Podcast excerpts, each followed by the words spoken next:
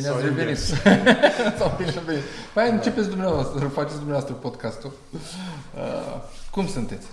Slavă Domnului! Bine? Eu așa spun totdeauna. Mulțumim lui Dumnezeu că ne-am trezit și astăzi. Adică întotdeauna să ne uităm în jurul nostru că în fiecare zi din cunoscuți sau mai puțin cunoscuți sunt care nu s-au mai trezit.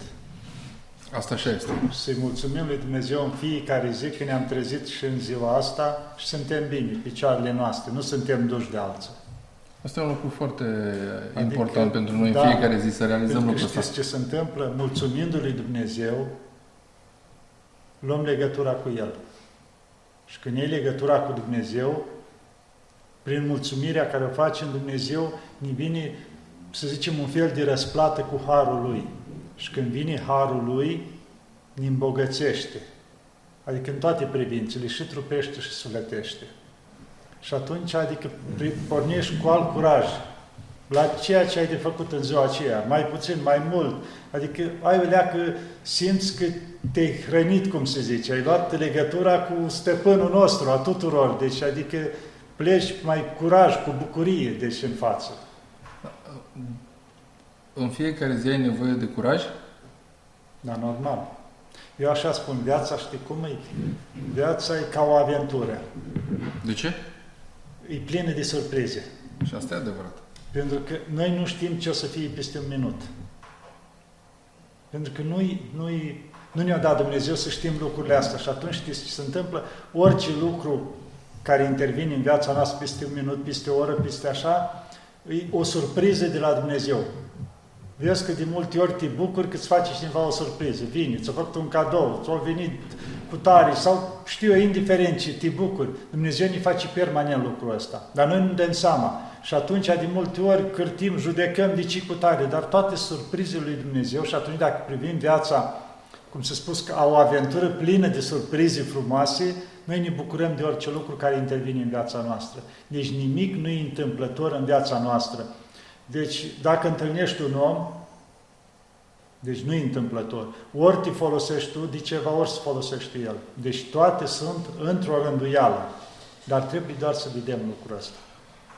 Deci, a, îți trebuie curaj să parcurgi ziua în sine, uh, să treci peste greutățile zilei respective, unele care poate vin din trecutul imediat, de cu o zi dinainte sau cu o săptămână, poate ai aflat o veste care nu a fost chiar foarte bună și ai nevoie de curaj să mergi a doua zi și să înfrunți cumpăna din, din, fața, din fața ta. Dar îți trebuie curaj să te rogi? Și da și nu. De multe ori ni trebuie curaj din cauză, poate în minutul trecut, în ceasul trecut sau mai mult, știi că l-ai supărat pe Dumnezeu. Prin ceea ce ai făcut. Și atunci cumva poate chiar conștiința, toate ții rușinii cumva, acum ce să mai cer lui Dumnezeu când eu uite ce am făcut în urmă cu tare. Și atunci trebuie un pic de curaj, dar nu curaj prostesc, cu îndrăzneală. Adică să mă iau de piept cu Dumnezeu, cum zice că mie, de ce nu dai cu tare, nu-i dai cu tare, nu. Deci un curaj care să aibă smerenie.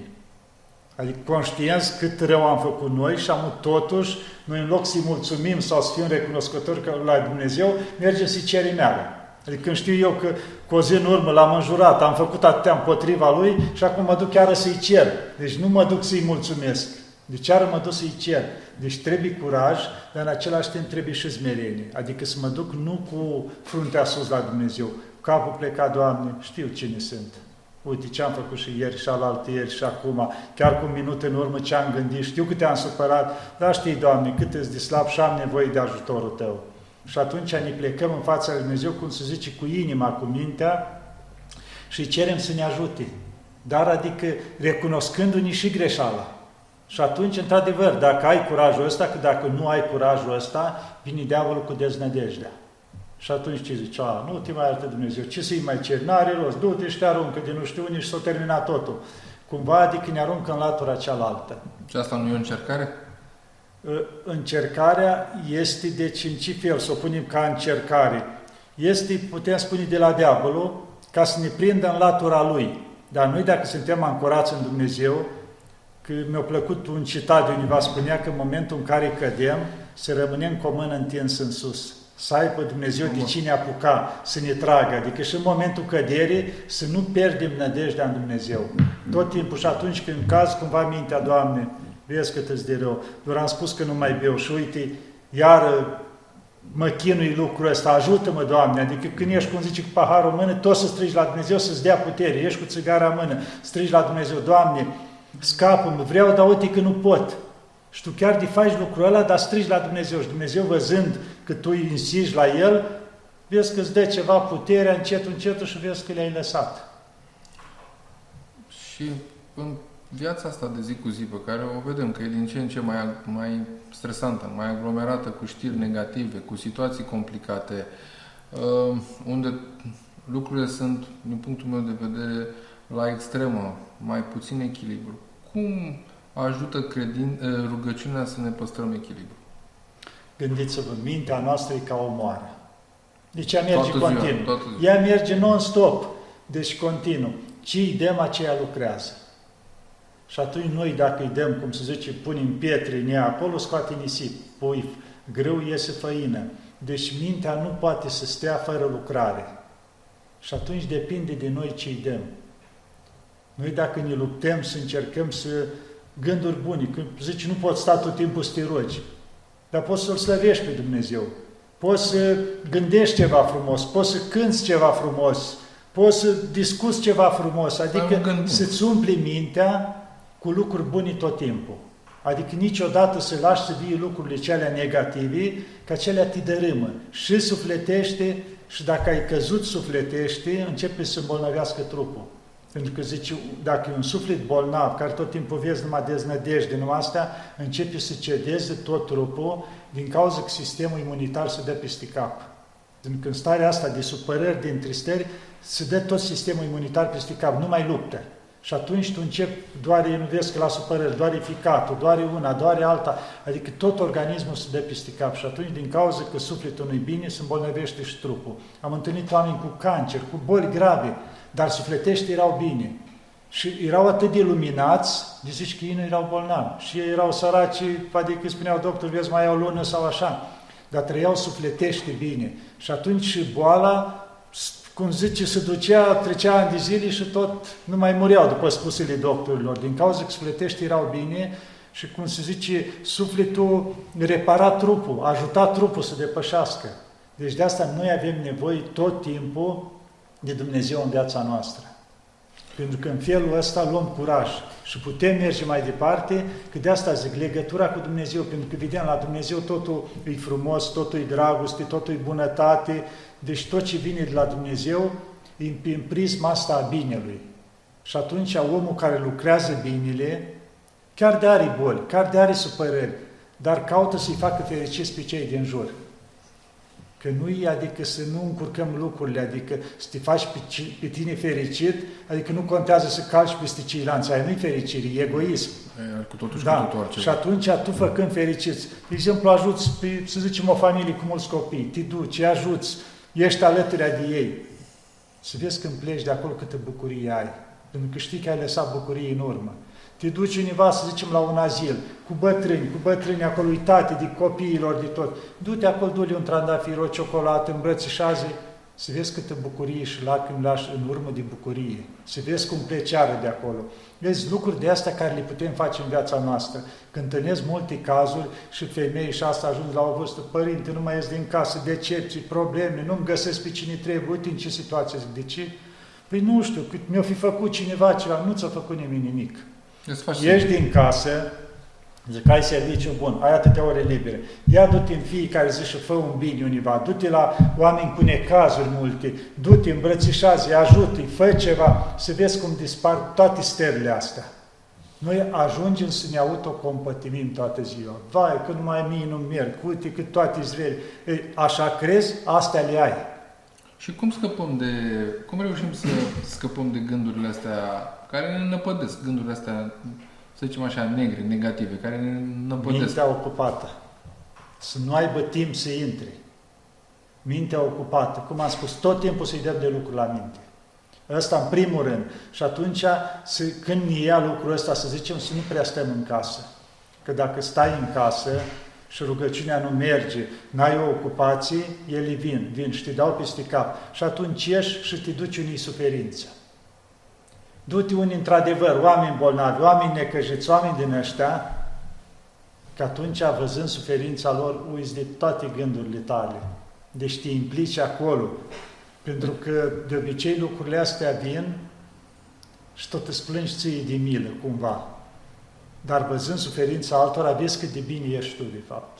Că ai picioare, ai mâini, ești sănătos, chiar te mai doare câte ceva pe ori și cine îl doare, dar vezi că există situații mult mai grele. Și atunci dispar de la tine toate astea și zici, mă, dar ce bine sunt eu, în comparație cu ce se întâmplă în jurul meu. Și mai ales dacă te și implici să ajuți, Dacă chiar... ești puțin altruist, poți să compari. Da, și atunci zice, dar trebuie să lupți un pic. Nu poți așa, adică stând în fotoliu și cumva de la distanță, nu. Deci, adică să te implici personal. Asta poate fi și un mod să ne păstrăm liniștea interioară. Dar nici nu se discută. Tocmai făcând bine, se întoarce binele la tine. Și atunci, dacă tu ești bine interior, normal că ai liniște, ai pace, că zici, omul care a dobândit pacea, dă pace celor din jur. Dacă un om care e liniștit, e pașnic, are un suflet așezat, să zici, mai legătura cu Dumnezeu, ăla numai trecând pe lângă tine, simți ca o adiere, de-aia te liniștești. Ce înseamnă un om care a dobândit pacea? E un om care e într-o continuă legătură cu Dumnezeu. Chiar din nu numai îl vezi făcând cruci mari sau nu știu ce, nu e asta. Adică omul ăla, prin tot ce face el, are legătură cu Dumnezeu. Adică în ce fel are legătură cu Dumnezeu? Cum spune Dumnezeu? Fă binele, ferește de rău și fă binele. Caută pacea și urmează pe ea. Fiți, fiți milostivi, să avem dragoste, adică toate astea care ni se spun, astea au legătură cu Dumnezeu făcându-le și astea se pot face numai prin fapte. Cum am spus, te duci, faci un bine, mergi pe drum, vezi pe cineva bătrân, îl întreb ce are nevoie, ajută-l un pic. Adică în tot ce faci, uite, să vă zic doar un lucru, așa, că mie îmi place să presar, așa cum zice, cu anumite lucruri din, da, din viață. Yeah. Chiar Tare Cred că iarna trecută eram prin Tesalonic. Chiar m-am întâlnit cu o familie din țară care mă iubesc foarte mult, așa, și ne-am bucurat și am mers undeva, am servit o cafea și ploua. Era fric, era iarna, nu mai știu, că înainte de Crăciun, după, aveam o treabă la Tesalonic, care eram cu un părinte și eram cu ei, mergeam pe stradă. Și la un moment dat văd din față o bătrână. Când zic o bătrână de aia cel puțin 80 de ani, dar avea un capot de casă de ăsta, mai părul neîngrijit, se vedea cu șlapii papucii de casă, și să-și ia, poate o ieși să-și ia o pâine, poate alungată de acasă. Adică era eu mai am și un obicei, eu totdeauna având telefonul, mi îmi place să fac fotografii și când văd câte un caz mai așa, mai fac o fotografie sau găsesc univa după ce îmi termin trebuie, este pe Aristotel, unul cântă la chitară, unul la viol, mă duc pun un ban, îi fac o fotografie, ea cântă mai cu foc, așa, se bucură că-ți băgați în seamă. Ei, și aici intenția, cum mergeam așa și bătrâna vinea din față, am dus mâna la buzunar, măi, cum o vedeam eu pe bătrâna asta, cumva să-mi amintesc de ea să fac o poză. Dar imediat în momentul ăla mi-a venit gândul, dar cine știe ce suferință are bătrâna asta? Se vedea că ea aproape nu vedea pe nimeni. Ea mergea în lumea ei, abia ștăria picioarele, ploaie, frig afară, noi aveam gegi groase deasupra, ea era pur și simplu capotul de casă. Și atunci zic, măi, în momentul când s-au apropiat de mine, am dus drept de mâna la buzunar, am scos 10 euro și cum o trecut așa, cu oamenii mergeau înainte, eram în spate, cum ar fi. Am, i-am pus mâna așa pe spate, cumva așa am strâns-o un pic așa și i-am pus 10 euro în mână. Zic, ia bunică de aici. Știți cum din întristarea ei, din toată durerea ei, s-a luminat fața. S-a uitat așa la mine cu un zâmbet de ăla și mi-a strâns mâna așa, nu știa, adică deodată parcă au fost scoasă din lumea ei că cineva totuși o păsat de ea în momentul ăla când era ea săraca, cine știe în ce situație. Și atunci, deci eu i-am pus banul, i-am strâns mâna așa și am plecat ușor. Și am văzut cumva așa privirea, câteva momente au rămas așa și tot zicea acolo, mulțumesc, ce mai spunea, mă binecuvânta în felul ei. Și după aia am plecat ușor, mi-am continuat drumul, în același pas, ei au plecat în drumul ei. dar eram conștient că zic, bătrâna aia nu o să mă uite ușor și numai atâta. Ia suferința ei, dacă zice un Doamne miluiește-l, Doamne ajută-l, se duce direct la Dumnezeu. Îți lucruri mărunte. Păi zici, mă, ce contează asta? Da, Faptele dar un gest din ăsta, adică se vadă ea că totuși, mă, la cineva, i-am strâns mâna, am luat așa cumva pe spate cu mâna ușor, ia bunică de aici, așa. Da, ei, pentru ea lucrul ăsta au avut valoare. Ei, lucrurile astea mărunte, care mergem noi pe stradă și alergăm și nu avem timp și mintea noastră e la cum arătăm, cum vrem să, ce afacere avem să mergem și în jurul nostru trec, trec oameni în suferință în astea, deci nu suntem îndreptățiți, să nu ne oprim măcar o dată pe zi la o persoană de asta să facem un mic gest. De multe ori, în experiența mea de viață, de multe ori un mulțumesc a fost mult mai puternic decât o faptă sau o mulțumire mult mai mare din partea cuiva. Uh, e, e acel mulțumesc care îți umple sufletul. Da, dar când într-adevăr ajuns pe cineva chiar da, care e nevoie da, da, da. și să nu-i dai nimic, da, dar să-l îmbrățișeze în momentul să... ăla, să vadă cât pasă de el, știți ce mult contează lucrul ăsta? Pentru oamenii respectiv, în momentele alea e Că sunt atâția enorm. oameni în suferință. Deci Așa dacă este. ești atent pe stradă, ai să vezi permanent. Că de asta spun, uneori eram în București, mergeam și eu pe stradă și mă uitam așa la oameni, cum alerga fiecare în grabă și mă uitam așa, zic, măi, Adică dacă ar, ar fi să intre în mintea lor, niciunul nu-i prezent acolo, poate puțin. Fiecare aleargă problemele lui. Ca... Deci nu se mai văd oameni pe oameni, adică sunt toți împreună, ca oile, dar nu se văd, nu se cunosc, nu, nu se respectă, nu se iubesc, nu li pasă la unul de altul. Fiecare e cu durerea lui și îi se pare că lui e cea mai mare, problema lui e cea mai mare. Și atâta timp cât te gândești numai la tine, intri în, ca, în situația asta de egoism, te izolezi și îți vezi numai tu de-a tale, cealaltă de-a lui și atunci niciodată nu reușești să faci nimic pentru că fiecare în direcția lui. Dacă i-ar păsa la oameni mai mult unul de altul, s-ar schimba mult în jurul nostru. Eu cred că uneori ne, ne este teamă să ne pese de ceilalți de lângă noi, pentru că presupune să ne deschidem într-un fel și ne e frică să nu fim răniți. Cred că e și... Și asta, și dar uneori și din cauza confortului. Și asta. Ce să mai stau eu, cu cine știe ce probleme are să-mi umple mie capul. Și atunci confortul mai, dar ce bine mă relaxez eu așa. Sau și evit, treci mai evit departe. o situație care îmi poate complica Da, da, da. Deci întotdeauna, de asta uneori, noi trebuie să riscăm un pic. Mi-a plăcut îmi trimisese cineva o, o doamnă, încheierea unui, la final de liceu, doamna care le-a încheiat uh, discursul la elevi să plece mai departe, a încheiat cu niște cuvinte de ale mele și care au specificat. Și închei cu niște cuvinte a unui părinte din Atos. Și au încheiat cuvintele celea că eu făcusem o filmare în care spusesem că noi trebuie să riscăm în viață, altfel nu reușim niciodată. Lucruri care par imposibile, noi să ne aruncăm capul înainte, dar cu încrederea în Dumnezeu. Și cumva el îi recomandase la elevii asta în liceu, de acum aruncați-vă capul înainte în viață, bucurați-vă de viață și trăiți-o frumos. Adică riscați, că altfel n-ai cum să risci. Dacă stai izolat și aia n-am voie, aia nu pot, aia dacă nu reușesc, ce nu faci nimic în viață. În fiecare zi trebuie să riști. Trebuie să riști în profesie, trebuie să riști în, în activitățile de zi cu zi, în preocupările de zi cu zi, pentru că fără să-ți asumi acest risc nu poți să iei decizii. Uneori iei decizii, ești de bună credință și decizia nu e cea mai bună, dar ai timp să o corectezi. Ai timp să ceri deci, ajutor să o corectezi. Știți ce se întâmplă?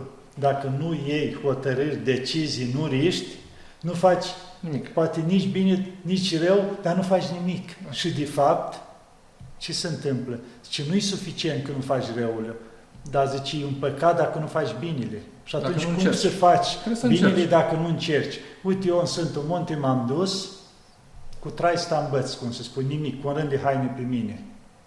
Dar dacă nu riscam ce am început eu să fac acolo, am început de la zero, fără un leu în buzunar, fără nimic. Și pe parcurs, cu ajutorul Maicii Domnului, am făcut o chilie, ce înseamnă o casă, o biserică într-un loc. După aia, după o serie de ani, am făcut alta într-alt loc, tot de la zero, fără nimic. Dar întotdeauna riscam. Și ajutorul a venit. Normal că a venit, dar întotdeauna riscam în sensul, puneam de la zero. Și mă întrebau mulți și Maica Domnului are grijă. Eu fac omenescu. Deci omenescu pot și eu să iau sacul ăsta, să se aici, să fac dimineața până seara. Dar atâta, e omenescu. Dar de sus intervin toate cealaltă ca să ia toate, cum să zice, conturi. Postul cum ne ajută? Ne ajută foarte mult. Să dăm deoparte pe Dumnezeu. Ce îți recomandă doctorul când te duci și îți găsești anumite boli? Tai asta, tai asta. Și începi să stai că te uiți, dar ce mai rămâne. E mai mult decât un post. Îți stai, cum să zice, 80% din toate. Că altfel, deci dacă însuși doctorii care nu au treabă cu Dumnezeu te trec la post. Ei, au treabă. Au, nu toți, au, nu toți. Dar vreau să zic, orice doctor, că e cu Dumnezeu sau e fără, îți recomandă același Am lucru înțeles. pentru că asta e pentru trup. Deci nu, că sunt mulți doctori, am discutat și eu, doctori care de o viață, cu mii de operații și spunea, zice, nu a existat operații fără Dumnezeu, fără Doamne ajută sau cu tare. Nu, dar vreau să spun din lumea asta că da. sunt alții care n-au treabă, că sunt diferite așa. Dar toți recomandă lucrul ăsta, vedem postul. Deci, sănătatea trupului. Dar noi, în cadrul ăsta a bisericii, în afară de sănătatea trupului, e și sănătatea sufletului și limpezirea minții. Dar postul poate fi considerat un sacrificiu? În primul rând, e o îndatorire. Deci să o luăm așa, în afară, cum am spus, ce îți recomandă doctorii, luat așa postul în sine, alta să ții o dietă, alta așa și alta să ții postul ăla, să ții miercurea, să ții vinerea, cine vrea și lunea. Deci posturile alea de peste an, asta e o datorie a fiecărui creștin. Deci nu o jertfă, o datorie. De exemplu, biserica au hotărât toți creștinii, miercurea și vinerea de post și cele patru posturi de peste an. Asta e îndatorire. De asta le spunea la mulți, că mă întrebau și părinte, dar dacă mă duc univa și în post și îmi pune de fruct, ce să fac? Mănânci de post. Și da, nu, nu, zic că asta face parte din viața creștinului și ăla care te-a invitat, dacă e creștin, știi că azi e miercuri. Și atunci ți-ar fi dat mâncare de post. Tu nu faci un lucru mai presus decât să ceri. Dar dacă tu vrei să ții post mai mult, abia aceea e jertfă. Când zici, tu ai miercurea și vinerea post și tu mai ții vreo două zile, ții și marța și joia vrei să ții mai mult. Aia intră în cadrul jertfii, dar cealaltă e datorire. Am înțeles. Adică, cum ai fi angajat aici, lucrezi, da? Ai orele alea de lucru, ale tale. Deci pentru asta ești plătit, cum se spune. A, că vrei să faci mai mult, acolo intră în plata de la Dumnezeu, voluntariat, că faci o oră, două în plus. Dar pentru alea e datorie aceea. Cum e viața pe Atos, pe insulă? Viața e frumoasă. Știți că am eu o strofă, că am scris și multe poezii la viața mea. Viața e frumoasă tare, dacă știm ca să o trăim, este ca o zi cu soare dacă știm să ne o umbrim. Deci viața e frumoasă. La noi încă de ce acolo în fiecare dimineață nu mă mai satur. Când răsare soarele dimineața, este exact din mare. Și o frumusețe acolo așa, că, și mai este un lucru am observat. Noi începem slujba la ora 5 dimineața. Imediat ce începem slujba, nu trece mult și încep păsările să cânte. Știți cum cântă? Sute de păsări cântă toate. Când am terminat noi slujba, termină și ele. Și pe aia și încep să mănânce, să vede că și ele aduc Începe slavă viața. lui Dumnezeu. Încep și ele, nu se duc la mâncare, doram și eu, le pun mâncare, nu vezi una dimineața. Până nu cânt ele de se satură, abia după aia se duc și mănâncă. Deci se vede că și ele, cum se zice, prima dată dau slavă lui Dumnezeu. Și după aceea. Deci viața, cum să spun, nu că peste tot în lume n-ar fi, dar pentru că acolo e doar o, un munte, așa să zicem, ales de Maica Domnului, un fel de țara călugurilor, loc de liniștire. Gândiți-vă că are 20 de mănăstiri mari, are vreo 16 schituri de astea împrăștiate și plus sute de chilii. O chilie înseamnă exact cum e la noi un schit, o biserică, o casă, un arhondaric, asta înseamnă sute de astea. Și gândiți-vă că în fiecare dimineață, aproape în toate, că poate unele sunt mai câte unul sau așa mai puțin sau nu au preot ca să facă liturghii, să face liturghii. Deci poate ai, să zicem, 200 de liturghii în fiecare zi dimineață. Adică toată lumea din suflarea aia 2500 de călugări se scoală, cum zice, înainte de răsăritul soarelui, cu o oră, două, trei, și toți sunt la rugăciune. Adică ca să vezi să zicem, hai din 2500, hai 2000, că poate mai sunt unii bolnavi sau așa, să-i vezi că toți stau cu mintea la Dumnezeu. Știți ce înseamnă asta? E o legătură cu Dumnezeu direct. Adică exact cum spunea cu Viosul Paisia Gheorită, când întreba mulți, ce fac călugării, că stau și pierd timp acolo. Și da, stau și pierd timpul, dar ei știți ce sunt? Ziceți ca niște faruri. Vezi un far pus pe o stâncă și luminează. Și spune, ce farul ăla acolo? Nu vezi că consumă curentul degeaba. Dar toate corăbiile de pe mare se ghidează după farul ăla să nu se izbească de stânci. Adică asta înseamnă un călugur care este el în boscheță ceea, cum se spune acolo. Ei, deci are rolul lui. Și chiar de nu iese de acolo, dar rugăciunea lui, că el în fiecare zi se roagă pentru toată lumea. Și, cum și lumea? asta, adică, fără să-și dea seama, vede că plouă la timp, mai vine câte ceva, adică vede că, sau e o stare, că de multe ori au fost cazuri când, de exemplu, era o fată, că să revin aici, despre unii din părinții noștri, Viosul Porfirii Capsocalivitu, mort în 91 sau 92, Viosul Paisia Ghioritu în 94, deci morți în zilele noastre. Ei, deci ajunsese la o măsură duhovnicească atât de mare, că spune, era într-un loc la o familie, avea două fete familia. Și una din fete a fost o leacă nedreptățită, ba, și avea și un frate. Dar și fratele îți duce ceva, spune, aia, sora noastră am văzut cu unul, stând de vorbă aseară pe la colț, nu știu ce. Și părinții au luat-o în turi. Băi, dar ce-i statul de vorbă? Ce-ai făcut acolo? Tăia știa că nu au făcut nimic care rău. Zice, mă opri vecinul, am schimbat două vorbe și am venit. Și era atât de supărată că a fost pe nedrept o cărâtă și gata, mă duc și mă omor. Și s-a dus tatăl ei, a luat un grădină să-i ții un furtun, îi dau ce mai aveau, e recolt acolo, dar era întuneric. Și ce a spus, când tata în colțul cealaltă, avea o sticluță pregătită, cu o travă ce găsise ea pe acasă, zice, eu repede și dacă mă ocăresc pe nedrept, mă ceartă, atunci măcar să, cumva, că era ca o răzbunare a ei. Și în momentul în care o văzut ea la întuneric, o dus mâna în buzunar, îi apare un părinte în față. Și copila mea, să nu faci asta, ce, ce vrei să faci. Ia repede și aruncă asta. Și atunci repede o luat-o desfăcut sticluța și o aruncat-o și aruncă repede și să nu mai faci niciodată lucrul ăsta.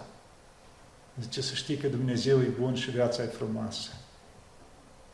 Și au rămas speriată și au dispărut părintele. Fiind întuneric, zice, unde a plecat? Tată, tată, și stai și ce Dar cu cine vorbești? Cu părintele. Care părinte? Păi uite, era părinte aici, nu-i caută, nu-i o căuta niciun părinte. Și a rămas lucrul ăsta. Ca după ani de zile, întâmplător să fie la o familie, să vie părintele și zice, el e părintele, zice, care așa dar el ce s-a întâmplat? El era în cealaltă capăt de țară, dar se ruga. Se ruga pentru toți copiii care sunt în diferite situații și Dumnezeu a rânduit, ori chiar l-a adus pe el acolo sau un înger în chipul lui și o salva fetița. Deci multe lucruri din asta prin rugăciune, mai este un caz la cuviosul Paisia Iorito, adică sunt multe, dar doar unul se mai zic.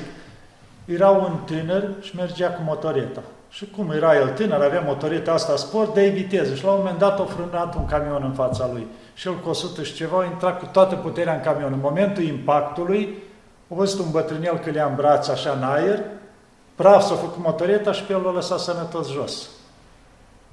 Și când și-a dat el seama ce s-a întâmplat și părintele a dispărut după aceea. O început să caute. Până când a ajuns la Atenatul și când ajunge la coliba cu viosul lui părintele Paisi, zice, el e bătrânul care m-a luat în braț. Și el era nată, să ruga acolo. El avea un obicei, mai ales noaptea, să ruga pentru toți tinerii care se distrează, care se droghează, care nu știu de Dumnezeu, avea vreo două ori să ruga pentru ei. Și de multe ori erau salvați ei fără să știe pentru că El se ruga pentru ei acolo.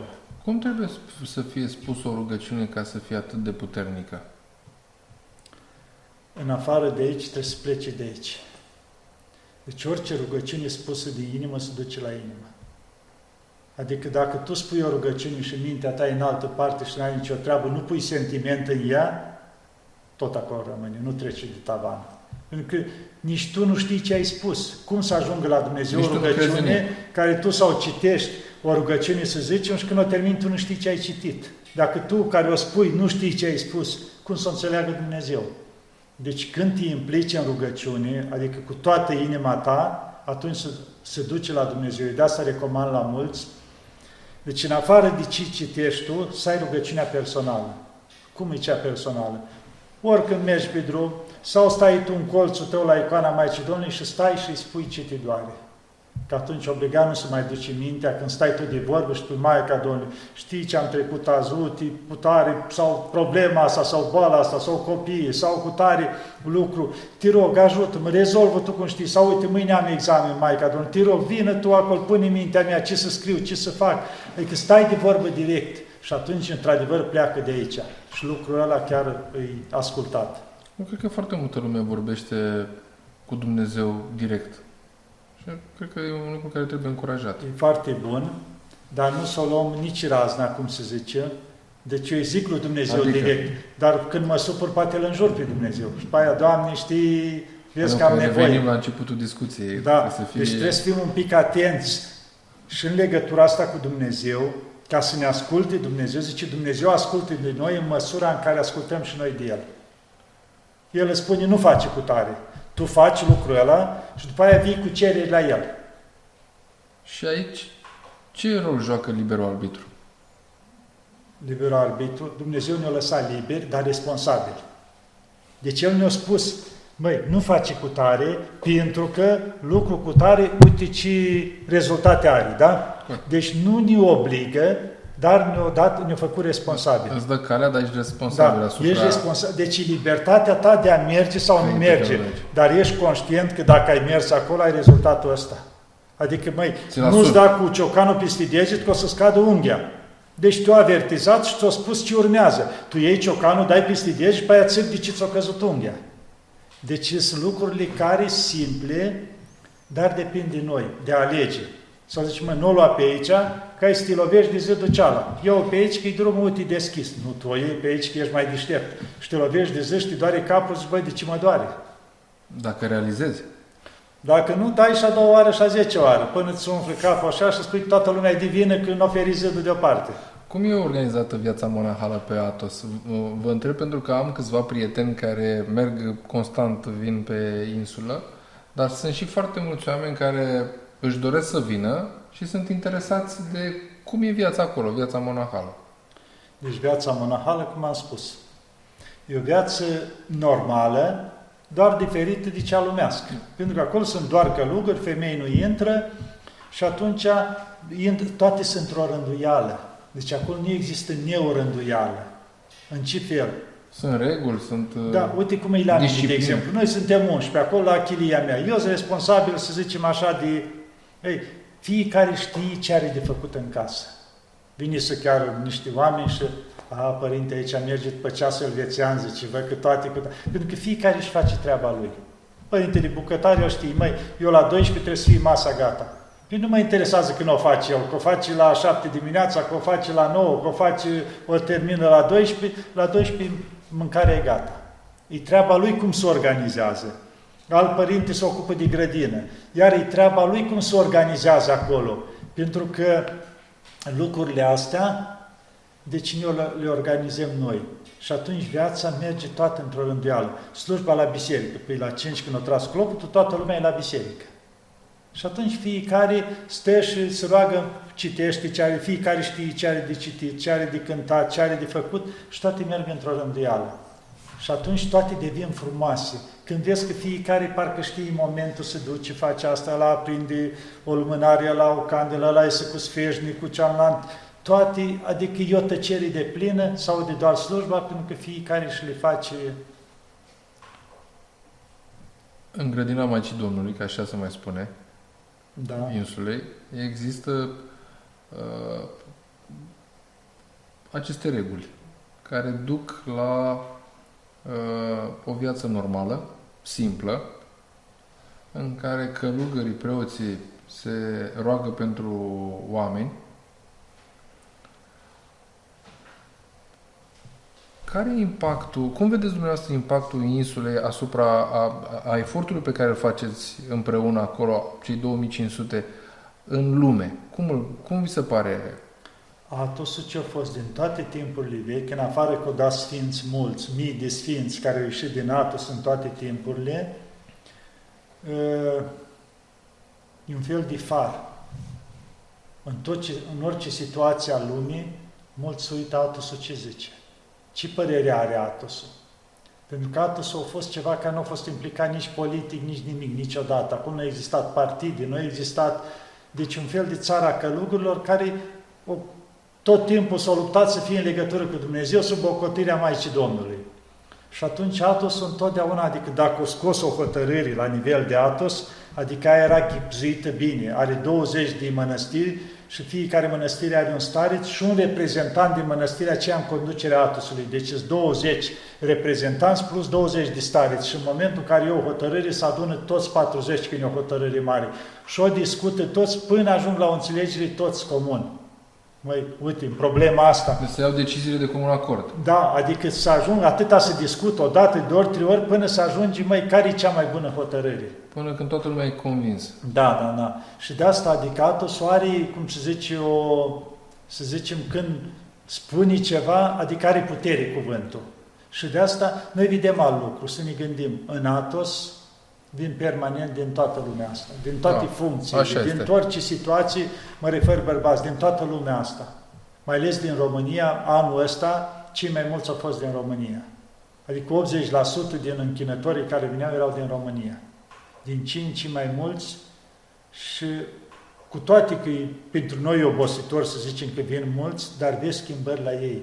Indiferent oameni. Prin să vede schimbarea asta? O da, îi vezi după un timp, că vin și să alți oameni oameni chiar de aici, cineva care o și lucrat pe aici, să zicem, și îmi spunea, după ce a venit prima dată la noi, omul fuma două pachete la zi.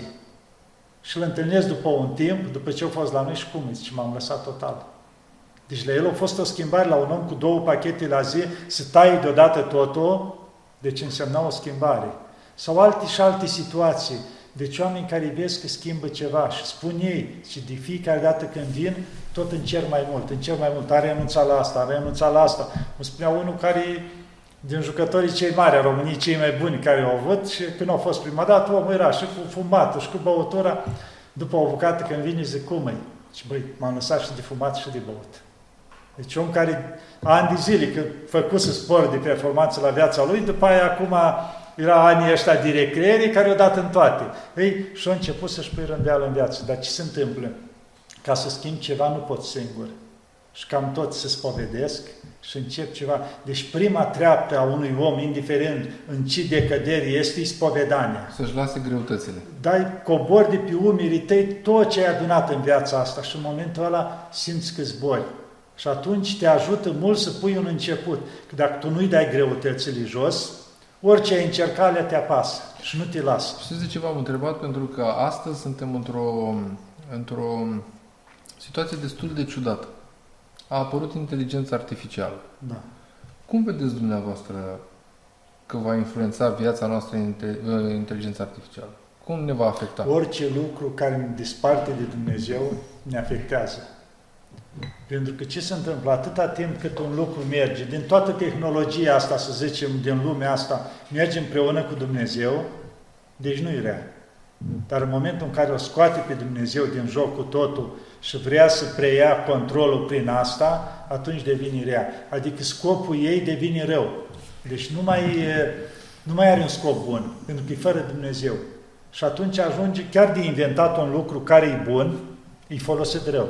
Că vedem orice lucru, câte lucruri nu sunt în lumea asta care îi fac bine la oameni. Dar dacă îi folosi rău, distrug omenirea. Noi trebuie să fim atenți uh, la cum folosim acest cum instrument folosim și lucrurile astea și să nu fim dependenți de ele. Urmărim. Vedem tot și tehnologii și asta în momentul în care ai venit dependent, chiar îmi trimisese cineva o filmare cu diferiți copii care au fost obișnuiți lăsați de mici pe tablete de asta. Și gândiți-vă, în somn dormeau și cu o mână tot apăsa și tot dădea așa, ei dormeau.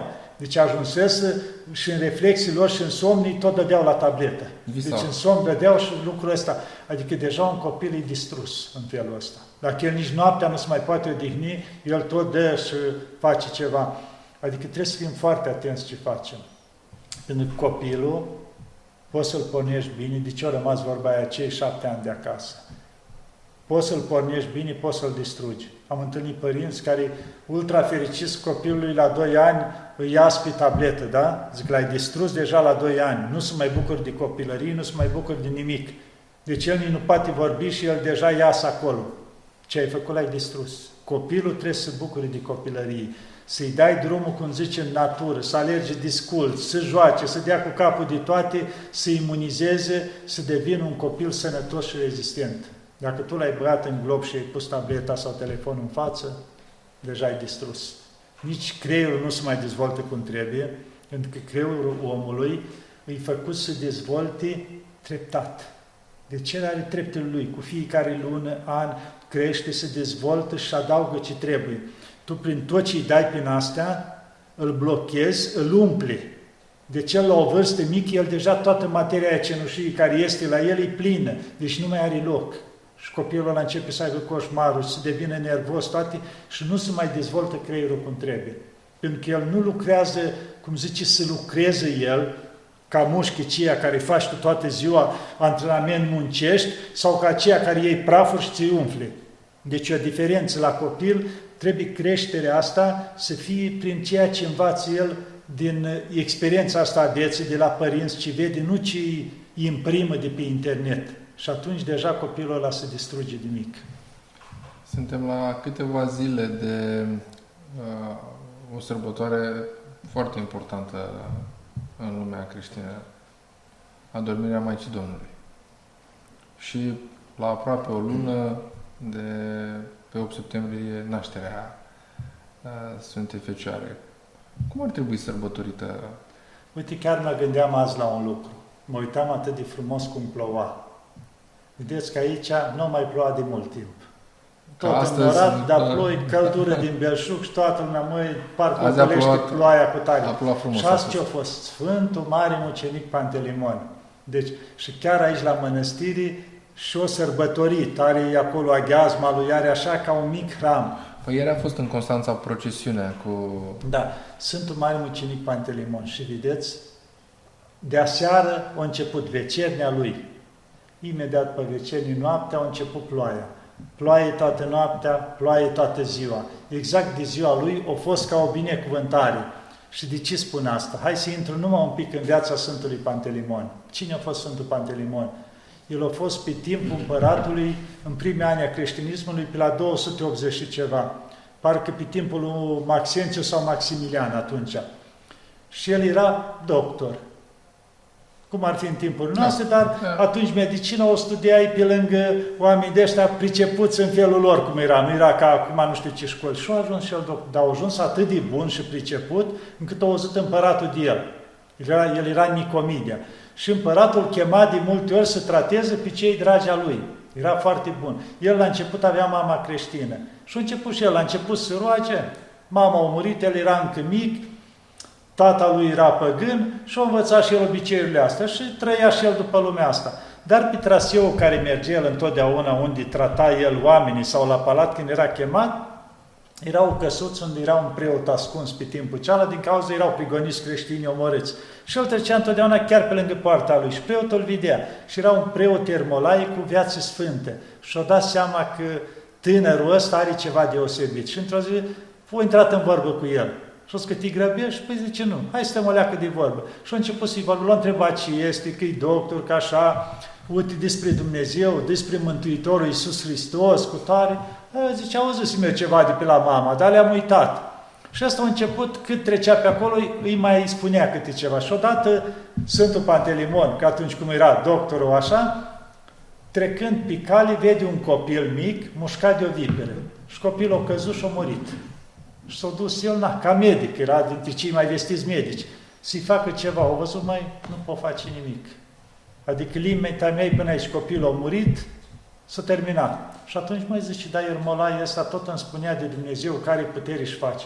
Și atunci s-a pus în genunchi și a spus, Doamne, dacă într-adevăr existi și ai puterea asta, cum a zis preotul ăsta, arată-mi lucrul ăsta și învie pe copilul ăsta și să moare vipera. Și în momentul când a terminat, deodată așa suspină copilul, se deschide ochii, se ridică și vipera o crăpat în două și a murit. Și atunci el deodată s-a scuturat și câtă putere are Dumnezeu. O lăsat toate și o fugit la preot. Zice, vreau să mă botez, să mă fac creștin.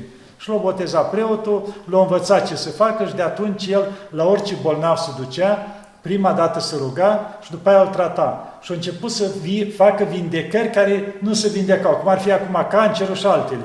Și toți se minunau, bă, dar ce face asta? Că noi nu reușim toți doctorii. Au început să le invidieze. Dar mai făcea un lucru. Niciodată nu lua niciun leu de la nimeni. Niciun dar, nimic. Făcea în dar lucrurile astea. Și au început să le invidieze toți doctorii. Ceilalți și să-l urmărească, să vadă ce face, cu ce se ocupă ăsta, pentru că toată lumea vinea la el dacă era și gratis. Și ceilalți rămâneau, cum să zice, fără clienți. Și atunci, odată el, un creștin care a fost chinuit de împărat și fărâmat tot și după aia alungat, el s-a dus și l-a vindecat, s-a rugat și l-a vindecat. Și aia când ăsta a vindecat un creștin, înseamnă că și el creștin. S-a dus drept de la împărat și a spus, păi uite, Pantelimon e creștin și așa.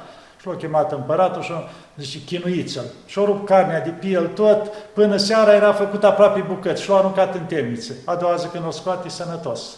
El s-a rugat, Dumnezeu îl vindeca. Și de multe ori atâta l-a chinuit și de fiecare dată se vindeca. Și când a văzut împăratul cum are ce face, și tăiați-i capul. Și când o sta și s-a dus și îl legase de un copac acolo, de un măslin uscat.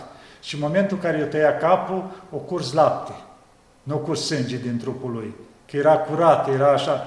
Și iar măslinul, deodată o înfrunzit și a făcut măsline. Și atunci soldații, că primis ordine la împărat să-i taie capul, să-l ardă. Nu mai îndrăzniți să facă lucrul ăsta și eu chemat pe creștini, veniți, luați-l și faceți ce vreți cu el. Și atunci s-a dus și l-a îngropat univa și zice, mulți se duceau la mormântul lui și făcea minuni. Îi cereau ajutorul și primeau vindecări. Deci ăsta e Sfântul Pantelimon care se păznește astăzi. Și, și care și acum s-a milostivit, cum așa vindeca pe mulți și a zis, măi, oamenii ăștia pe aici au nevoie de un pic de ploaie. Hai să dau un pic Astăzi de ploaie. a plouat foarte Da. frumos aici, în, Da. în zona asta. Deci Maica Domnului, de ce s-a pus postul ăsta? Pentru că Maica Domnului, după Mântuitorul, e cea mai importantă. Vedem la judecată, zice Mântuitorul e pe tronul judecății, Maica Domnului la dreapta, sunt Ioan Botezătorul la stânga. Adică cei care Mântuitorul când judecă lumea o să arunce o privire. Mamă, tu ce zici de asta? Iartă-l, măi, că i-a mărit sau tare. Adică Maica Domnului i-a dat eh, darul ăsta să fie lângă el, cumva să-l îmblânzească în orice situație, el ca Dumnezeu, măi, dar au greșit atâta. Și Maica Domnului ca mamă întotdeauna să încerce să-l îmblânzească și el ca fiu să o asculte, că e mamă. Și au pus-o cumva de-a dreapta lui ei și Maica Domnului e în cinstea asta, de asta și biserica i-a pus diferite posturi și postul ăsta Maicii Domnului două săptămâni foarte aspru, cumva, adică ținut așa din scurt, cu slujbe tot, în cinstea Maicii Domnului și cumva adormirea Maicii Domnului, chiar cu o zi înainte, cum se cântă atunci prohodul, adică e cumva așa ca o durere de despărțire față de Maica Domnului.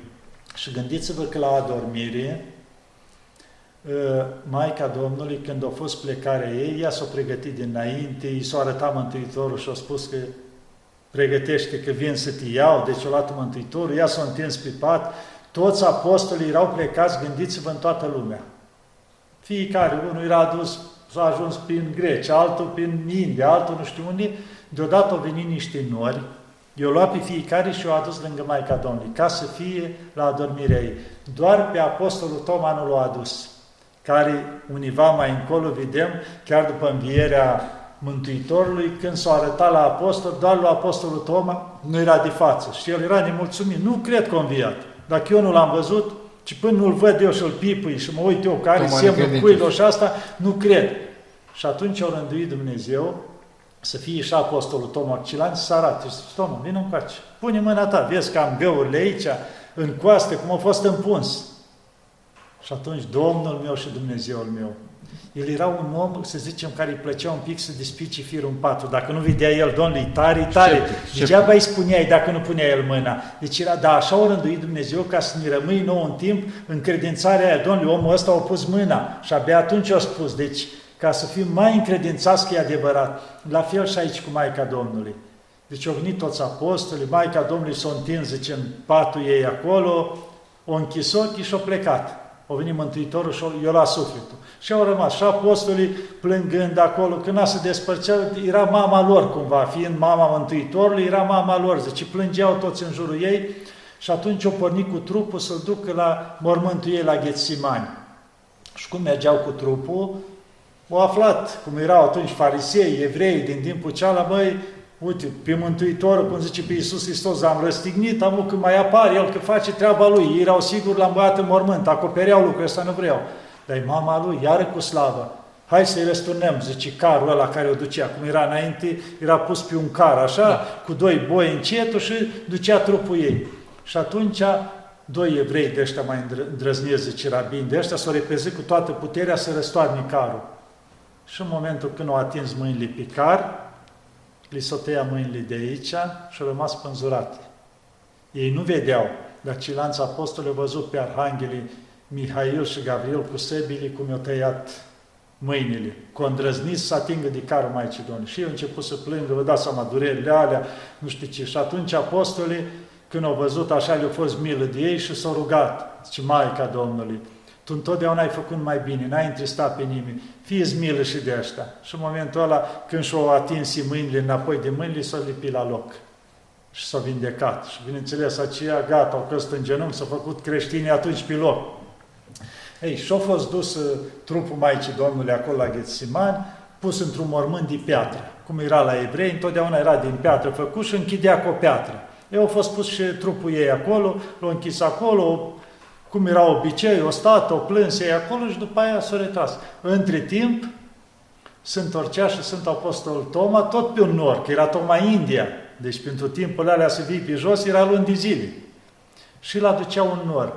Și el ce-a văzut atunci? O văzut pe Maica Domnului dusă la cer. Și a spus, Maica Domnului, din aer s-a întâlnit, cum se zice. Și atunci Maica Domnului și-a luat omoforul ei, cum se spune, și l-a aruncat lui Sfântul Apostol Toma. Și după aia norul l-a adus. Și el când a venit, zice, am văzut-o pe Maica Domnului. Unde ai văzut-o? Zice, vreau și eu să vedem trupul ei, unde l-ați pus. Zice, să mi și eu rămas bun de la trupul ei, că avea și omoforul, cum ar fi a Maicii Domnului, care îi dăduse Maica. Și când a desfăcut trupul, ă, mormântul Maicii Domnului, nu-i era. Adică a fost încredințare că ea trebuia să treacă pe moarte fiind om, dar după aia Mântuitorul a luat-o cu tot cu trup la cer, pentru că dacă ea l-a născut pe Dumnezeu, nu putea trupul ei să rămână ca a nostru să putrezească aici. L-a luat, adică l-a făcut ca și trupul Mântuitorului după înviere, trup duhovnicesc și l-a luat la cer. Și asta a fost adormirea Maicii Domnului și plecarea ei. Dar după cum spune și într-o parul ei, adică sos la cer, nu când i-au părăsit, abia au primit multă putere acolo ca să ne ajute mai mult și tot timpul. Adică nu ca atunci pe pământ, adică acum e cu viteza, cum zicem noi, aluminie. Deci poate să ne ajute în orice clipă. A zis că de-a dreapta stătea, stă Maica Domnului Maica și de-a stânga suntem botezătorul. În august e o sărbătoare importantă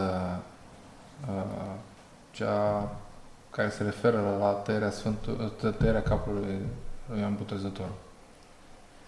Deci Sfântul Ioan Botezătorul, de ce el atât de important și cum e numit el? Cum îi zice Sfântul Ioan Prodromul, îi mai zice, adică înainte mergătorul. Da. Înainte mergătorul Mântuitorului, adică rolul lui pe pământul ăsta, chiar ăsta a fost să pregătească calea Mântuitorului. Și asta ce înseamnă? să ne gândim că el când s-a născut, el era cu câteva luni mai mare decât Mântuitorul. Și chiar mama lui și cu Maica Domnului erau un fel de rude, îndepărtate, dar erau rude. Și spune chiar atunci când Maica Domnului s-a întâlnit cu Elisabeta, mama Sfântului An Botezătorul, zice, copilul care era de câteva luni în burta ei, o tresări deodată și așa cumva juca în burtă, salutând pe Mântuitorul, cumva să pleca în fața lui. Că avem frumos acolo și cuvintele, cum le spune în Evanghelie. Și după ce l-a născut pe, zice, pe Sfântul Ioan Botezătorul, ce s-a întâmplat? Știm că la Mântuitorul a fost uh, uciderea pruncilor de către Irod spune acolo, este o sărbătoare, cei 14.000 de prunci uciși de Irod. Irod, da. când au aflat că când au venit magii, cum se spune, de la răsărit, să închini, Irod zice, da, la cine ați venit să vă închinați? Că ei când zice magii, ce însemna? Era un fel de voievoz în țările lor. Și au venit cu toată slava lor, cu aur, smirnă și tămâi. Zice, am auzit că s-a născut un împărat aici. Și Irod, care era înnebunit după domnie, așa cum un împărat, ăsta mea domnia, Zice, duceți-vă și închinați-vă și îmi spuneți și mie să mă închin. De el se gândea, dacă îmi spun unii, trimit soldații și-l omoară. Ai magii, pentru că o primit, în, cum zice, de la îngeri veste, luați pe altă cale, nu mai treceți pe la Irod și duceți-vă în țara voastră. Și ei au plecat. Și atunci Irod aflase că de când s-a arătat steaua, că a trecut cam 2 ani au făcut magii pe jos să ajungă. Și zicea, înseamnă că s-au născut cam copii în jur de până în 2 ani, cam ăștia care s-au născut în perioada aceea. Deci trebuie să-i omor pe toți dacă nu pot să-l găsesc. Și atunci o dat orden, cum se zice, toți copiii. Și așa, nu s-o știu numărul exact, dar aproximativ în jur de 14.000 de prunci au fost uciși atunci. Păi Sfântul Botezătorul se încadra și el între aceia. Dar ce s-a întâmplat? În momentul în care o trimis soldață, știau toți că și părinții era Zaharia și cu Elisabeta au un copil. Și atunci Elisabeta a luat copilul în brață și a fugit în munte, când au văzut cu suciși copiii. Și atunci soldații s-au dus la Zaharia, care era proroc în timpul cealaltă, adică era arhiereu, slujea în biserică și o scuni copilul tău. Zice, eu de unde să știu că eu sunt în biserică? Și atunci l-au omorât acolo, cu sulițele chiar în altar, cum ar fi în biserică. Și după aia soldață o zărit pe mama lui cum alerga în munți copilul și a început fugă după ea, călări și așa. Și ea când au văzut că ea i-a ajuns din urmă, era o stâncă mare și o scris stâncă, desfăte în două și salvești ca să salvezi pe mamă cu copil. Și în momentul ăla stânca s-a crăpat în două, ea o trecut și s-a închis la loc. Și soldații au rămas acolo, nu mai putut-o găsi. Și zice, ea s-a dus copilul în pustie și au mai trăit un an de zile. Și ea a murit. Și copilul a rămas copilaj de la trei ani, singur în pustie. Și zice, l-a luat Îngerul lui Dumnezeu și l-a crescut. Și el de asta, de Sfântul Botezătorul, să știe doar atunci că era copil și a apărut după aceea, înaintea Mântuitorului, deci la 30 de ani, îmbrăcat într-o haină de păr, cum trăiau ceia prin pădure, așa, și fără nimic. Și spunea cu ce o trăit el în pustie. Cum zice acolo, cu mierii de albine, șacrida, vine din grecește, înseamnă vârfuri de copaci, muguri de copaci. Deci rupea din vârfuri de copaci și ce mai găsea cum era înainte albinii sălbate și un pic de mieri, cu asta au trăit el în pustie. Deci nu am post toată viața. Și atunci, când înainte de a veni Mântuitorul, au fost scos de Dumnezeu din pustie, să vestească, cum zice, să pregătească calea Domnului. Și permanea, pregătiți-vă că așa până l-o boteza pe Mântuitorul și până spunea la toți, zice, eu nu sunt vrednic să-i dizleg încălțămintea, nu sunt eu cum așteptau ei Mesia. Eu sunt doar înainte mergătorul lui ca să vă pregătesc, să fiți pregătiți când vine El. Și după toată pregătirea asta, când s-a împlinit cumva Mântuitorul și la propovăduire, așa au rânduit să-i fie tăia capul de Irod. Și când o tăia capul, tot la un dezmăț, la un banchet. De asta era ziua lui Irod. Și fiind acolo cu mesenii, băutură, așa, cine a venit? El ce făcuse? El avea un frate, Filip. Și a început să-i placă de femeia fratelui lui. Și atunci ce a făcut? L-a omorât pe frate și eu la nevasta. Și atunci Sfântea Botezătorul o venit și l-a mostrat direct. Nu ți se cade să ții femeia fratelui tău. Și atunci, ăsta într-un fel îi părea rău ce-a făcut lui Irod. Și nu vrea să-l pedepsească pe Sfântul Ioan. Dar Irodiada, care i-a și dorit să ajungă soția lui ca să fie și împărăteasă, îl ura. Și de câte ori prindea ocazia, tot venea, ce omoară-l pe ăsta, nu vezi că nu ne lasă să ne trăim viața, nu știu ce. Și atunci, în momentul în care Irod la spățul asta, ce s-a gândit Irodiada? Avea o fată, la vreo 20 de ani, Salomea. Și era frumoasă și își cam trăia viața în dezmăț. Și ce o zis, măi, o să o aduc să danseze. Și o pus pe aia să fie aproape dezbrăcată, cum s-ar zice, doar cu niște pamblici pe ea și să danseze acolo. Irod deja după două, trei, patru pahare, cum se zice, deja era s-a început să se uite după femei, după tot ce era acolo. Și când a dansat asta fica ei, a plăcut așa de mult la Irod, zice, vin încoace, adică aproape nu mai recunoștea cine e ea și ce vrei să-ți dau. Până la jumătate din împărăție orice vrei. Adică îi luase mintea încât el nu mai judeca ce spunea, adică să spui că îi dai până la jumătate din împărăție. Și atunci aia zice, mă, să o întreb pe mamă. Și mai să abia aștepta. Și zice, spune capul Sfântului Ambotezător acum pe tipsie, adică nu mâine, acum, cât e ăsta amețit și nu știe ce spune. Și când s-a dus la Irod și i-a spus, și cât era el de beat, cumva s-a trezit. Că el nu vrea să stea capul Sfântului Ambotezător, chiar de-l mustra, dar își dădea seama că nu e un om ca oricare altul. Și atunci s-a întristat, dar acum era rușine nici de toți ceia, că erau boierii lui la masă, zice că îmi cal cuvântul. Și atunci au chemat un soldat, du-te taie capul. Eu tăia capul și l-a adus lui Salomea. Și Salomea i l-a dat mamii ei. Și zice, mama, eu pleca bucuroasă cu el și capul Sfântului Am Botezătorul tăiat, a început să vorbească. Și-o mustra pe Salomea, pe, pe asta, pe Irodiada, pentru ce-a făcut. Și asta zice, nu știa ce, avea un ac acolo care îmi pletea și tot începea limba, taci, zice, și acum mă mai mustri. Adică făcuse Dumnezeu ca totuși să o înțelepcească, să trezească, dar nu. Și după aceea, cum știm mai departe, dar să ne întoarcem la cum a murit Irodiada și Salomea. Deci mai târziu Irod și-a pierdut împărăția, a murit și atunci veni nou împărat, întotdeauna decapitat toată familia care a fost. Și Rodiada cu fiica ei, viteză, fugă, era iarnă. Și au vrut să treacă un râu, Iordanul sau nu știu care, să scape. Și în momentul când a ajuns fiica ei univa pe la mijloc, s-a spart gheața. Dar s-a spart atâta de puțin încât au căzut trupul ei și a rămas capul afară. Și ea nu putea, că era cu mâinile așa. Și în momentul ăla a venit o gheață, așa, o felie de gheață cu viteză și a retezat capul lui Salomea și mai alunecând pe gheață, era căzută jos, capul a venit în brațele ei. Adică cum și-a dorit ea capul Sfântului Ambotezător în brațele ei, acum așa au primit capul fiicii ei și, bineînțeles, după aia au fost prins omorâtă și ea. Deci ca să vedem cum i s-au întors toate astea. Că noi de multe ori zicem că dacă nu știu ce rău facem în viața asta, o să dobândim nu știu ce, călcăm pe capetele altora, dar toate astea ni se întorc nouă. Orice lucru rău făcut, că spune că Dumnezeu e foarte darnic, fiind foarte bogat, să spunem. Și dacă faci un bine, el îți întoarce însutit. Binele ăla ți-l întoarce însutit ții, dar dacă faci un rău, și ăla s-ar putea să întoarcă însutit. Și vezi atunci că te întrebi de ce-ți merg toate rău. Dar dacă te uiți în urmă, vezi că și tu cândva ai nedreptățit pe cineva. Da, nu, când faci o faptă rea, nu întotdeauna plătești a doua zi. Nu a doua zi. Când peste e, un an, peste 10, peste 20 la bătrânețe, îi vine acolo, se expiră acolo frumos și îți vine lista, cum se zice, factura, de nu știi cum să o plătești. Îmi spunea cineva că păcatele ni le plătim pe lumea asta. Nu întotdeauna, dar Dumnezeu încearcă să le plătim pe lumea asta, ca să nu ne ducem dincolo la chinuri veșnice și ne dă șansa, prin anumite necazuri, să ne trezească, să ne căim pentru ele. Dar dacă nu ne trezim, suntem responsabili. Până la finalul anului mai e o, import, o sărbătoare importantă, înălțarea. Înălțarea crucii, nu? Sunt mai multe. Este pe 14 septembrie, este, da. da. Ce, ce înseamnă? Ce se întâmplă? Înălțarea crucii. Vedem asta au fost cândva la Ierusalim, când s-a găsit Sfânta Cruce. Deci era pe timpul împăratului Constantin și a mamei lui Elena.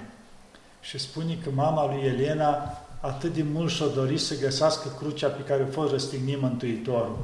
Și atunci, zice, pentru că împăratul Constantin de unde a ajuns să cinstească atât de mult crucea. Deci împăratul Constantin, la un moment dat, când avea război cu Maxențiu, și alt avea o știre dublă față de el, cum s-a mai întâmplat așa la noi cu Ștefan cel Mare și alții. Când... Și acum era nedumerit. Zice, cum fac eu față? Și-o dat seama, pregătiți și a lui pregătiți și ceilalți, că era tot oastă romană, cum era, era altă zonă. Și atunci a început să roage, Doamne, ce să fac? Și în momentul acela i-au apărut pe cer scris din stele. Era o cruce mare din stele și scria, într-o acest semn vei birui. Și atunci și-o dat seama că prin cruce poate biruința. Și-a spus la soldați, toată lumea să facă cruci pe armi, pe cai, pe ei, adică să-și pui cruci la gât. Adică toată lumea să nu fie fără cruce. Toată lumea să identifice da. cu crucea. Da. Și zice, el o porunci să facă trei cruci de aur la un metru de mari care să meargă înaintea oștirii. Strălucitoare, așa purtate sus, cum erau drapelurile.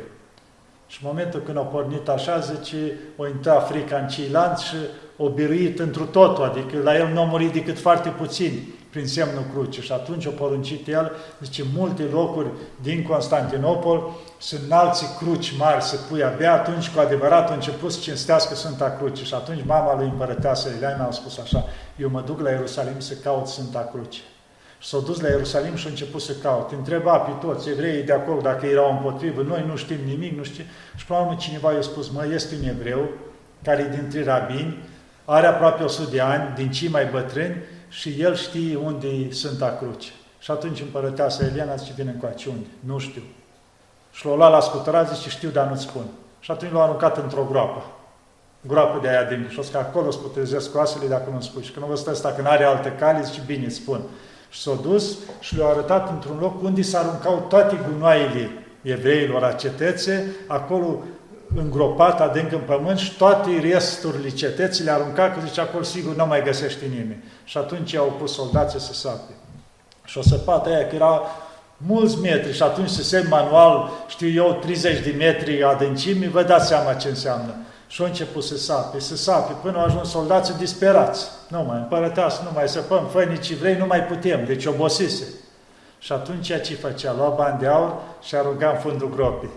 Zice, cine sapă în continuare, să lui banii. Și tot așa, o luat un sac de bani și tot arunca și ăștia tot săpau, adunau banii și iară și în felul ăsta până au ajuns și au găsit toate trei crucile era crucea Mântuitorului și a celor doi tălhari, care au fost aruncate acolo, intenționat ca să nu se mai deosebească care a Mântuitorului și a lor. Și omul stătea nedumerire și acum care a Mântuitorului. Și atunci era și patriarhul de atunci, Sfântul Macare, care era patriarh. Și el a spus așa, zice, avem o cale.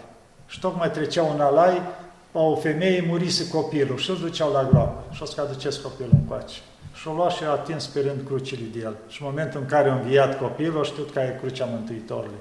Și atunci, după ce s-au vestit că s-au găsit crucea, s-au adunat tot creștinii pretutindeni și vreau să închine. Dar dacă erau zeci de mii de oameni, când să mai închine? Și atunci ăsta, zice patriarhul, a pus așa, cum ar fi o masă înaltă, undeva s-a urcat cu ea și a înălțat crucea să o vadă toată lumea. Și de asta s-a pus cumva înălțarea Sfintei Cruci. Foarte frumoasă poveste. Da. În, în viața noastră uh, există și psalmi. Da. Și m-au întrebat, uh, am fost, am fost rugat să vă întreb despre psalmi. Ce reprezintă psalmii? Care este importanța lor? Să vedem psalmi. Hai să beau o gură de apă. Hai să o suc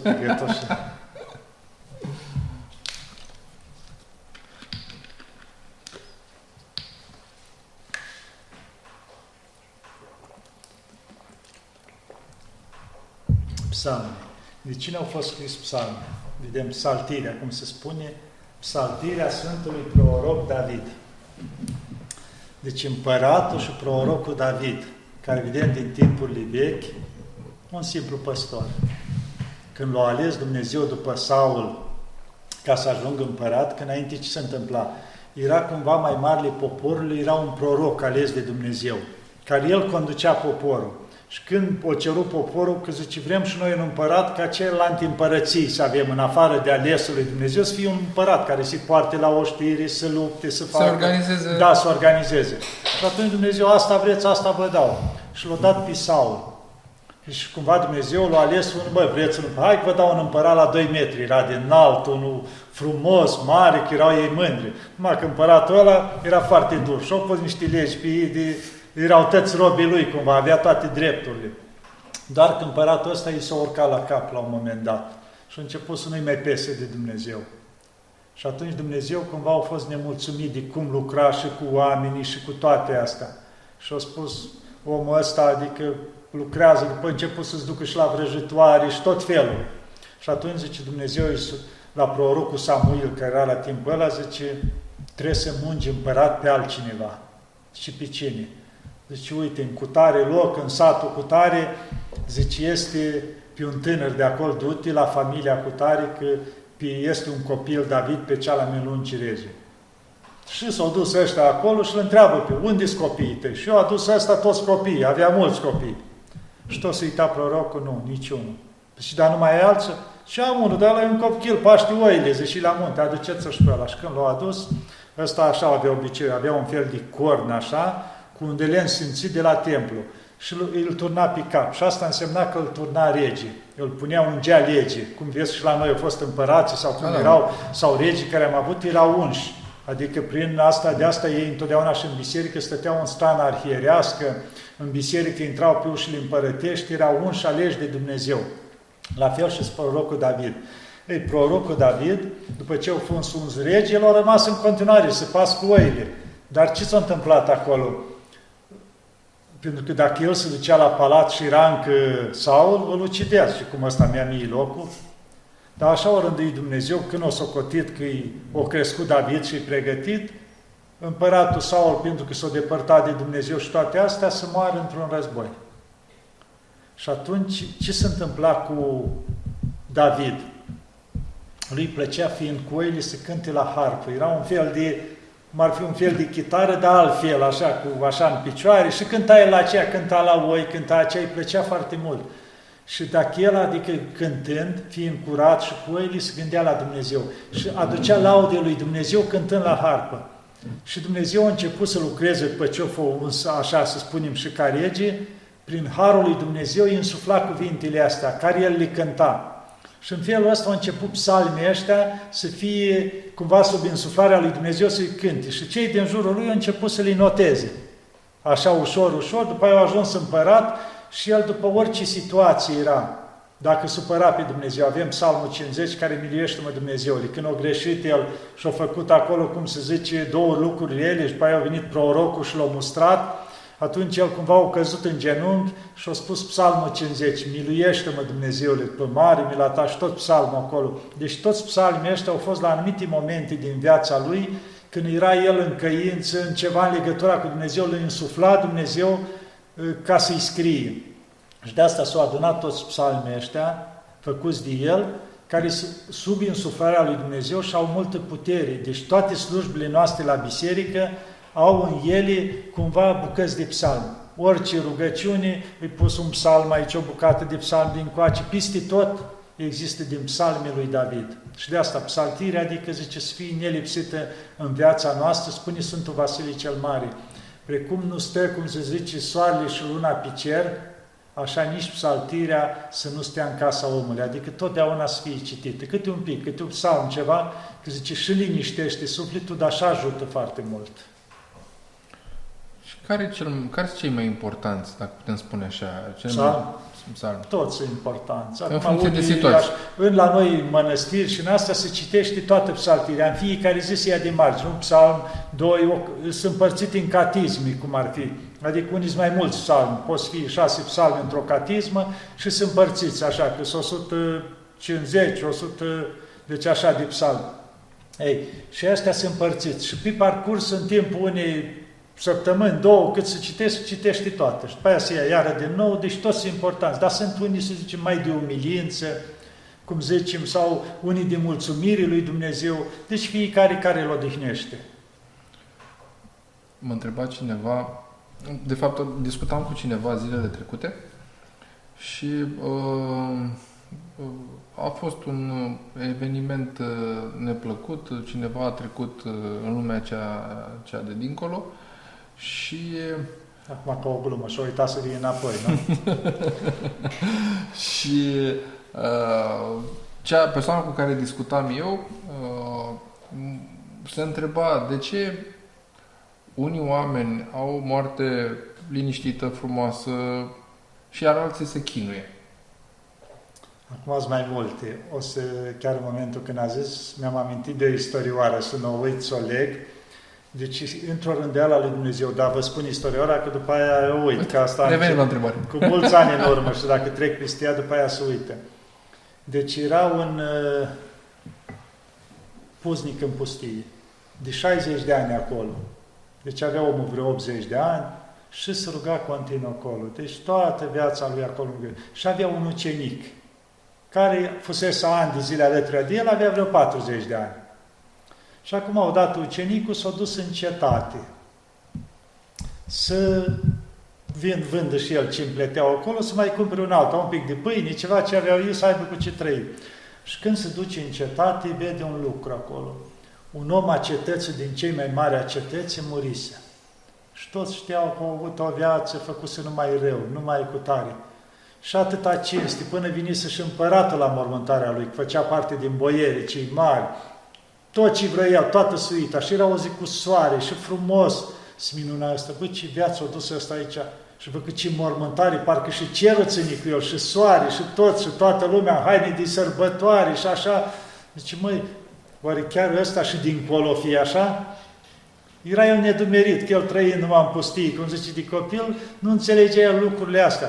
Și a venit așa, și a terminat el treaba în cetate și na, o trecut vreo două zile până s-a întors el înapoi și îl găsește bătrânul lui mâncat de un leu. omorât. Și atâta l-a luat o întristare și o durere. Cum bătrânul meu, 60 de ani numai rugăciuni, să aibă o moarte ca asta și el parcă era dus de nu știu ce. Și zice, hai să-l îngrop. Pe ce o plâns el de ajuns? Când să-l îngroape, a început să sape groapa. A început o ploaie, de curgea, i s-a umplut groapa de apă. L-a băgat el cu greu în groapă, în noroi acolo, asta pază și Doamne, și a început să cârtească. Doamne, asta e nedreptate, nu se poate. El a făcut atâtea răutăți și la urmă ținea și cerul și oamenii toți cu el. Bătrânul meu care viață trăit aici, nici nu mă las să-l îngrop acum. L-am băgat în noroi acolo, plouă continuu. Și tot bădăgănea el în sinea lui nemulțumit. Și apare un înger. Spune, de ce ești nemulțumit? Păi uite, zice, cu tare, ăla așa, așa, da? Zice, el a făcut mai rău la viața lui ăla din cetate. Dar au avut două, trei lucruri bune care le-au mai scăpat și el, așa, pintri, ca om. Și Dumnezeu ce-a zis? Pentru lucrurile alea bune îți dau o mormântare frumoasă, dar sufletul lui direct în iad la chinui, pentru că a făcut numai rău. Și bătrânul tău, până să vie el în pustie, că a venit la 20 de ani așa, a fost și el prin lume. Și zice, păștea oile undeva odată. Și zice, câine au atacat un om și el nu a alergat să-l salveze și l-a omorât, zice câinii pe omul ceala. Și cumva el, dacă ar fi alergat repede, l-ar fi salvat. Și avea pe conștiință cumva lucrul ăsta că a murit cineva când nu a fost el atent. Și el toată viața o trăi cum trebuie. Dar cumva ca să-i se șteargă cu totul păcatul ăsta, Dumnezeu a îngăduit și el să fie omorât la rândul lui, ca să se șteargă și el a plecat direct în rai. Adică ca să vedem cum lucrează Dumnezeu prin ceea ce vedem. Și al lucru iară, zice, după aia l-a luat îngerul și hai să-ți mai arăt ceva. Și l-a dus într-o poiană în păduri. Și era o scorbără mare la copac și a spus, stai în corbura asta și orice ai vedea nu faci nimic. Și exact în mijlocul poienii era o fântână, de aia cum era pe timpuri, cu o prăjână de aia lungă care scotea apa așa. Cumpănă. Da. Și s-a așezat el acolo, că așa i-a spus îngerul, nu zici nimic. Și vede la un moment dat că vine cineva. Vine acolo,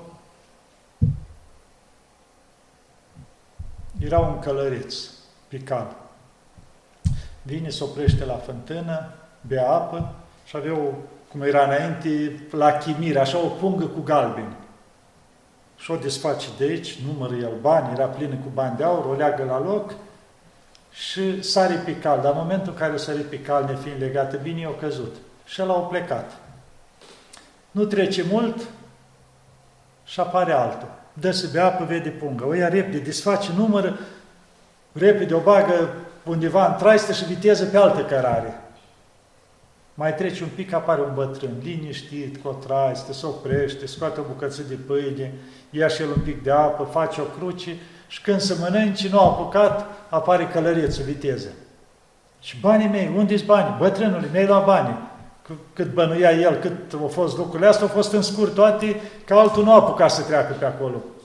Asta ce bani, ce bani? Și ea, cum avea el, lovea calul cu un băz de asta, începe să-i dea în cap la bătrân. Și de la tâmplă la cade jos și mare bătrânul. Ăsta din scorbă venea să strige, bă, nu-l omorâ, că nu el ți-o la bani, dar de la înger trebuia să tacă. Și ăsta, după ce i-a dat și-o căzut bătrânul, mor, i-a luat traista, a întors, l-a căutat tot pe buzunare, nimic niciun ban. Și atunci și-a dat seama că l-a omorât degeaba, că nu a luat el banii. Și atunci s-a urcat pe cal și a plecat viteză. Și s-a încheiat toate. Și vine îngerul, zice, cum ți-a părut? Cum sunt bani? Nedreptate, nu vezi? Unul pierde bani, altul ia, altul e omorât. Cum? Zice, nu e nedreptate. Cum așa? Zice, așa le vedem noi, ca oameni, zice, le vedeți voi. Dar zice, nu e asta. Zice, omul ăsta care îl vezi că l-are pe cal e un boier mare.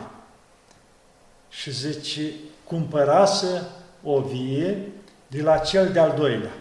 ăla e sărac. Și era singura lui moștenire care o avea. Și pentru că nu avea ce da mâncare la copii, o vândut asta. Și ăla nu i-a dat banii. Și a spus, las că ți-i dau și după a spus, ți-am dat. Și fiind bogat, niciodată n-avea trecere să-l creadă cineva pe el. Și a plecat, a rămas amărât acasă și fără bani și fără pământul ceala. Dumnezeu a rânduit că ăsta avea exact banii ce ia în pungă și să se întoarcă banii la el. Și el când a văzut, eu numărat că se exact banii cât făcea pământul, o mulțumit lui Dumnezeu și a fugit acasă. Zice, dar bătrânul ăsta de ce a fost omorât degeaba? Nu degeaba. Și ăsta, zice, la timpul lui, a avut o crimă făcută în tinerețe, după aia s-o căit, te-o părut rău în fața lui Dumnezeu și Dumnezeu a rânduit ca să-i se șteargă lucrul ăsta, să aibă și el să fie omorât o moarte. Și în felul ăsta, chiar de el acum era îndreptat pe care lui Dumnezeu, îmi gândit moartea asta, nu o moarte cu chinuri. Deodată la un la templu, au căzut jos și s-au dus. Și și acum ăsta, călare ce face? Ăsta zice, acum se duce acasă și nu mai are liniște. Măi, am omorât bătrânul ăla degeaba. Și începe noaptea să aibă coșmarul, vede numai bătrânul ăla nevinovat, cum l-a lovit el și a căzut mort. Și zice, atât de mult îl mustră conștiința încât vinde tot ce are, zice că lui i-a murit soția și n-are copii. Și zice, vinde tot ce are, îl împarte la săraci și se duce într-o mănăstire să face călugări ca să-și plângă păcatul ăsta.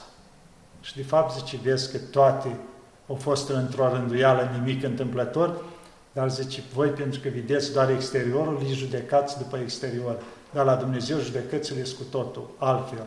Deci de asta noi judecăm. De ce cu tare așa? De ce cu tare o plecat de tânăr? De ce ceana? Nu. La Dumnezeu nu există greșeală. Îs toate într-o rânduială. Dar ochii noștri sunt limitați. Și noi ce putem vedea, atâta judecăm. Dar judecățul lui Dumnezeu de asta spune că sunt nepătrunsi. Când ne spovedim, ne eliberăm conștiința. Dacă spovedania e sinceră, dacă spunem cu adevărat ce, da. ce ne doare, ce ne, ce ne macină. Însă un, un instrument foarte important, cred eu, pe care Dumnezeu ni l-a dat nouă, este răbdarea. Cum trebuie să folosim răbdarea ca să ne împăcăm cu noi? Avem o viață, un parcurs pe, pe acest pământ și facem și bune și rele. Unele voite, unele mai puțin voite. Judecăm și uneori uh, ne judecăm pe noi și judecăm și pe ceilalți. Și de multe ori când judecăm, sau poate de cele mai multe ori când judecăm, avem tendința să judecăm în așa fel încât să ne justific- să justificăm dreptatea. Da. Și că noi avem dreptate în judecata noastră. Dar oare cum ne poate ajuta răbdarea să nu judecăm? Mai era o glumă cu răbdarea, știi, auzisem și eu. Și că cu răbdarea treci marea și era completarea, și că dai mai sigur cu vaporul, știi? Corect. Așa, deci ce se întâmplă? Să nu întreb pe cei de pe Titanic. Da, da. Deci ce se întâmplă cu răbdarea? Să zicem că te întâlnești cu cineva, da? Și amintește la ceva și te l-a înjurat sau zice sau ceva. Normal că ți urcă la cap și vrei să-i zici înapoi. Dacă în momentul ăla reușești tot prin răbdare să taci, ăla zice ce are de zis și s-a terminat. Tu n-ai mai adăugat. Și atunci ai câștigat, de fapt. Cât de greu îți vine. Dar dacă tu îi zici înapoi, ăla mai zice și atunci ies un dezastru. Deci, vedeți ce câștigăm cu răbdarea. Întotdeauna ea nu mai adaugă foc la foc. Deci, permanent sau al lucru. Hai, că acum zicem, e mai ușor că fiecare cu mașina lui, da? Să zicem cum era înainte într-o stație de autobuz, da? Și iarnă, și minus 25 de grade, și zăpadă și te trezești că cineva îți spune, sau în gară, unde o fi, că, Doamne, întârzi o oră, trenul sau autobuzul, da? Și tremuri de frig. Și mai mulți oameni. Și altul începe să înjuri de la conducere până la așa, că întârzi autobuzul sau trenul, nu mai pune în calcul că e zăpadă sau cu tare. Nu, Doamne, că nu scapabile aia sau ceilalți. Și timp de o oră, stă și înjură pe toți. Dar de stat stă o oră acolo, da? Că n-are ce să facă. Altul de alături, timp de oră, poate începe să gândească la persoanele dragi, să-și amintească ceva. Sau altul începe să-i mulțumească lui Dumnezeu. Slavă ți Doamne! Dacă așa ai îngăduit tu, și începe omul să mai joace cu zăpadă, își găsește ceva de făcut frumos. Și îți dă slavă lui Dumnezeu. Mulțumesc, Doamne, știi, tu poate mă păzești de alte lucruri dacă întârzi ora asta. Deci, de stat stau toți acolo, da? Dar unul pierde timpul, unul îl câștigă. Tu, în momentul în care înjuri pe toți, îl înjuri pe Dumnezeu, că nu-ți vine ție la timp, tu timpul ăla l-ai stat, dar l-ai pierdut. în momentul în care tu te lupți cu tine, faci răbdare și dai slavă lui Dumnezeu sau spui niște lucruri frumoase la cei din jur, încurajezi sau ceva, tu ai câștigat timpul ăla. Și unul și altul stat acolo. Unul a pierdut, unul a câștigat. Deci noi prin răbdare putem să câștigăm foarte mult. În orice situație. Sau să ai răbdare față de un bolnav, da? Tu tot trebuie să-l îngrijești. Poate mama, poate tata, poate bunicul, poate o rudă. Tu trebuie să-l îngrijești. E foarte important da. să ai răbdare cu o persoană da. bolnavă, și, pentru că da. boala îl schimbă. Da. Și tu trebuie să-l îngrijești. Dar poți să fii nervos și tot așa să înjuri pe toată lumea și să-i trântești la ăla când i-ai pus un pahar cu apă, să-i trântești acolo, dar el că nu mai scăp de tine sau nu știu ce. Dar tot trebuie să faci lucrul ăsta, trebuie să-l schimbi, trebuie să-l întorci, trebuie să-l îngrijești. Deci nu scapi de lucrul ăsta, dar toate le faci cu ciudă. Sau le faci cu drag. Dimineața frumos îl iei, hai, ca pe un copil, îi mai spui ceva, o glumă, îl înveselești, le faci cu drag aceleași lucruri care trebuie să le faci indiferent cum te porți. Și la fel, prin răbdarea asta și prin dragul ăsta, tu ai câștigat. N-ai pierdut. Adică te-ai ostenit și într-un caz și în altul, dar dincolo ai pierdut, toate le-ai făcut ciudă și îți întorc toate împotriva ta și pleci de acolo nemulțumit, sau poți să pleci bucuros și câștigat. Deci tu le-ai făcut cu drag. Și poate l-ai lăsat bucuros pe cealaltă chiar din suferință și tu ai plecat de acolo bucuros că ai reușit să aduci o mânghiere. Dar timpul ăsta și unul și altul. Și au făcut aceleași lucruri. Contează cum reușim noi din interiorul nostru să facem lucrurile astea. Și asta înseamnă răbdare, să ne luptăm cu noi și nu putem singuri, fără Dumnezeu. Deci poți până la un punct, după aia nu mai poți. Dacă îți strângi la Dumnezeu, poți. Că Dumnezeu te întărește, vede lucrul ăla că e greu și îți dă curaj, îți dă stare bună să poți face lucrul ăsta. Deci prin răbdare câștigăm în orice situație. Sau ce am te bate la cap toată ziua. Taci. Taci cât de mult poți, că la termină, epuizează. Mai zici și tu, iese dezastru. Prin tăcere câștigăm totdeauna. Vorba mea. Apă în gură. Da, e vestită. Să ia apă în gură și atunci lucrul ăsta, da, au ajuns peste tot acum. A ajuns peste tot.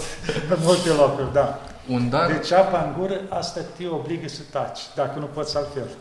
Uh, un dar foarte, un alt dar, cred eu, foarte puternic pe care ne-a dat Dumnezeu e iertarea. Și eu cred că este foarte puternic, nu numai prin puterea pe, prin care îți aduce liniște.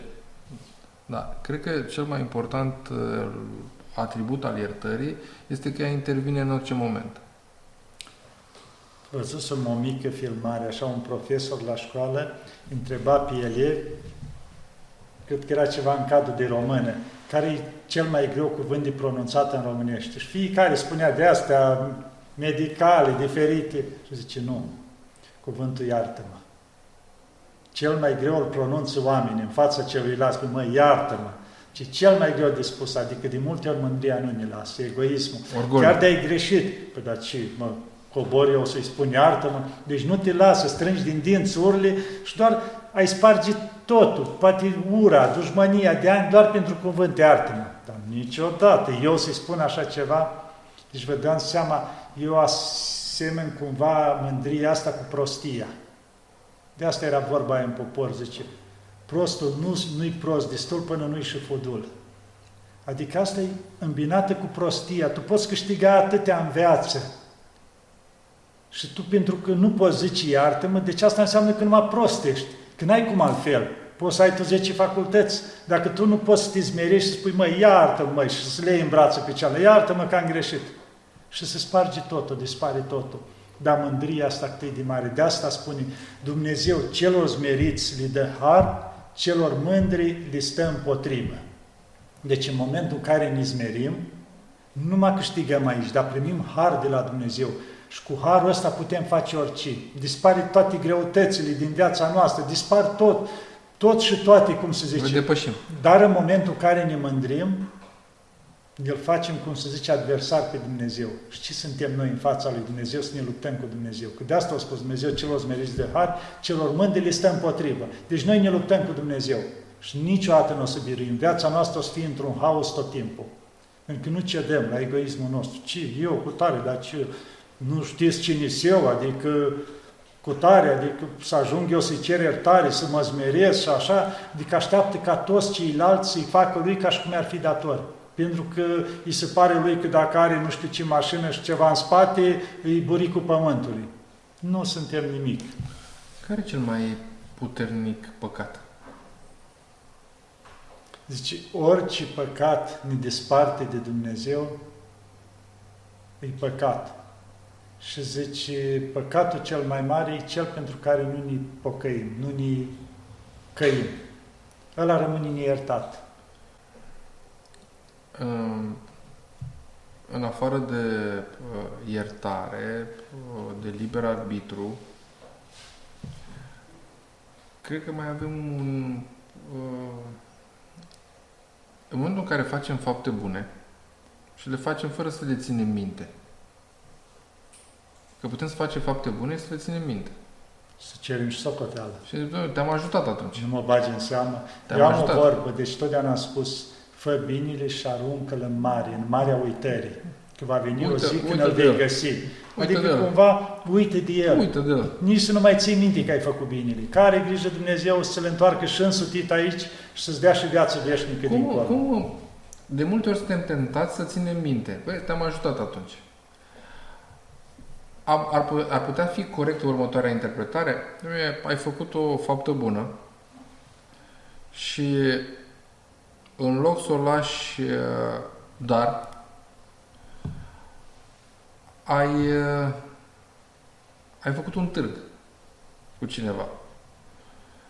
Ea mai e numărată în partea cealaltă? Deci ce se întâmplă? De asta spun mult și din părinți și așa, din sfinți. Deci să încerci să faci binele, bine, că binele trebuie să facă parte din viața noastră, adică da, nu deosebim corect, corect. și la cel bogat și la cel sărac și la toți în jurul nostru, dar când vrei să faci anumite bine, întotdeauna să faci, zice, în general, să ajuți pe oamenii care nu pot să-ți răsplătească. Adică oameni săraci, oameni în suferință, că zice, dacă îi faci un bine la un prieten care stă și el bine, el se simte dator și peste o săptămână o să-ți fac el un dar înapoi și atunci un fel de schimb de daruri.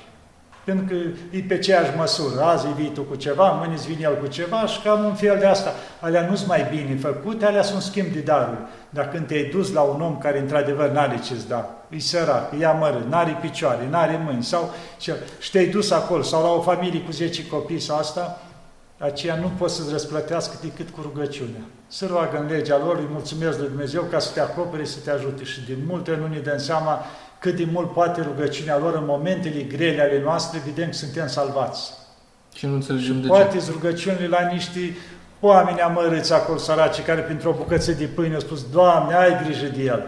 Și Dumnezeu te ia în brață și te ține. De asta zice să facem bine după putere în fiecare zi, să nu treacă nicio zi în care să facem un bine cât de mic. Ceva, puțin acolo, o faptă bună, un zâmbet, o pâine, dacă poți mai mult.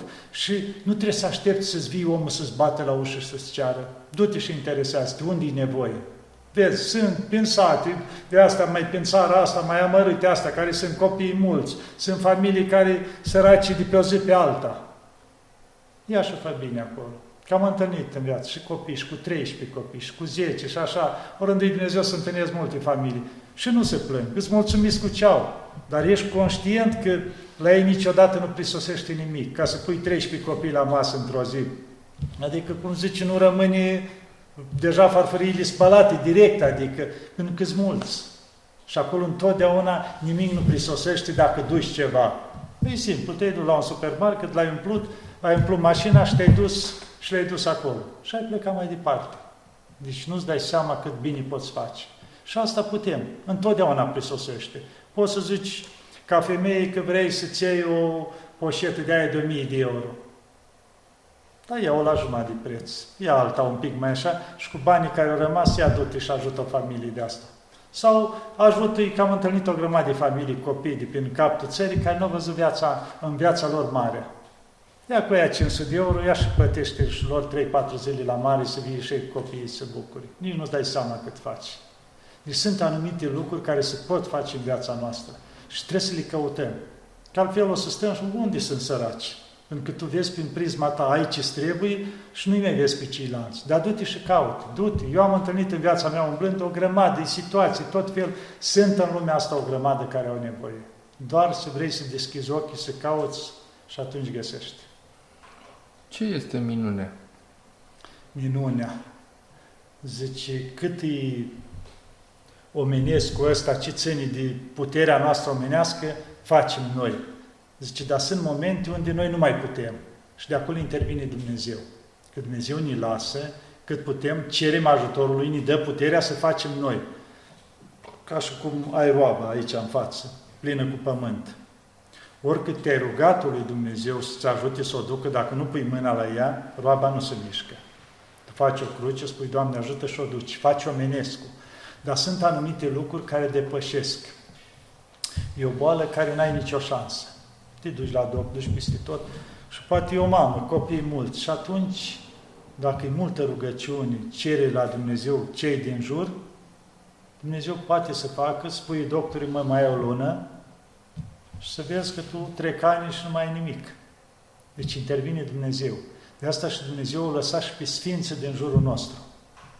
Cumva i-a lăsat ca să fie, pentru că ei sunt dintre noi. Și ei au fost oameni, și ei au suferit, și pe ei au dorut, și lor, știu eu, au fost nedreptățiți și așa mai departe. Ei fiind acolo, înțeleg foarte bine suferința noastră și Dumnezeu le-a dat harul ăsta, să poate alerga pentru noi să ne ajute. Și de asta o grămadă de cazuri avem în care li s-au arătat sfințe. Chiar era, citisem recent, că multe legături am avut cu Sfinții Rafael, Nicolae și Irina din insula Lesbo. Am fost la ei, adică orându-i Dumnezeu să întâlnesc multe lucruri și am scris două cărți despre ei. Și mă amintesc că asta recent am citit-o cumva, de fapt am văzut-o chiar povestită de om, ca filmare. Și povestesc el omul, deci ajunsese să a avut un accident și când zic un accident, era distrus. Capul era praf, făcut totul. Era în spital, în aparate, deci omul conștient, doctorul a spus, mai mult nu mai are. Eu a spus mamei lui, zice, mult nu mai are, îl ținem așa, dar n-ai ce, zice, capul e distrus totul, e zdrobit. Și mama lui se ruga la Sfinții Rafael Nicolae și Irina. Și avea o cărțulie care era acolo rugăciune, el, dar era și câteva minuni a Sfinților. El era în comă. Și mama lui când o pleca să mai ducea și acasă, eu lăsa cărțulia lângă el. La un moment dat, omul ăsta și-a revenit. Și așa cum era el în aparat, eu lua cărțulia și a început să răsfăiască. Să citească ușor, ușor, cum putea el în durerile lui, citea și a văzut ce minuni se făcea. Și a început să vorbească. Era că acolo sunt cei trei sfinți, Rafael, Nicolae și Irina. Și cumva el a văzut multe minuni a Sfântului Rafael. În ce? Și Sfinte Rafael. Dacă e adevărat ce spune aici fă și cu mine ceva, vezi în ce stare sunt. Și a început el să roage în felul lui. Și la un moment dat, vede un călugăr în fața lui în aer, așa. Și el, săracul, că avea permanent o asistentă lângă el în starea care era, abia își revenise din comă, și a început să strige, părintele, uite, părintele, aia, ce stai liniștit, stai, că zice, poate ai. Nu-i zicea că ai halucinații, dar ea nu vedea nimic, ce călugăr, uite-l, părintele. Ea a venit lângă el, l-a luat de mână, stai liniștit, să apropie de mine, zice. Și vede părintele că vine, vine în fața lui. Și el se uita speriat. Zice, m-ai chemat, am venit. Și dar cine ești? Și cel despre care ai citit, îți Rafael. Și la un moment dat, așa, după aia a dispărut. Apoi iar apare din nou, după o bucată. Și cumva așa s-o apropiat de el, dar stătea la oarecare distanță. Și de vine mai aproape, să te simt și eu dacă ești adevărat. Și vine Sfântul și le ia de mână. Și l-a simțit viu, de mână. Și săracul tremura atunci, a zice, Sfinte, ești adevărat, ești așa, adică... Și după aceea, deci Sfântul cumva i-a pus mâinile pe cap, l-a atins așa și după aia s-a făcut nevăzut. Și el a simțit deodată că e bine. Și când au venit ăștia, el țipa, ce-ai țipat? Păi uite, cu tare. Nu înțelege ăștia, că nu văzuse nimic. Și la un moment dat, când au văzut că reacționau toate bine la el. Și când i-au făcut radiografii, totul era vindecat și cap și tot care era praf făcut. Și omul povestește cum l-a vindecat pe el Sfântul Rafael. Deci aici intervine minunea unde nu mai pot oamenii. Și medicina și tot, când e complet depășit totul din jurul nostru, adică ce ține tehnologie, de tot ce vrem noi de știință, atunci intervine Depășește Dumnezeu. eforturile noastre. Da, dar e nevoie și atunci cineva să se roage pentru asta. Dacă nu poate cel bolnav, rudele lui, cineva să strige la Dumnezeu pentru asta. Și Dumnezeu când crede că e de folos, că de multe ori poate e de folos să plece. Dar când vrea Dumnezeu, atunci într-adevăr intervine și să face minunea. Și minuni sunt permanente în viața noastră. Însuflețirea ce este? Depinde cum privim, ca spunem însuflețirea, că, domnule, m-am însuflețit, am prins curaj.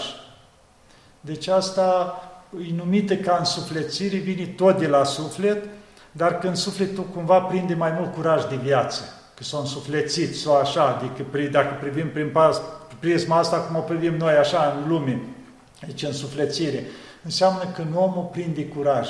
Și asta, pentru că decizii și însuflețire, zice, că sufletul vine de la Dumnezeu, adică omul care a început să ia mai mult legătura cu Dumnezeu.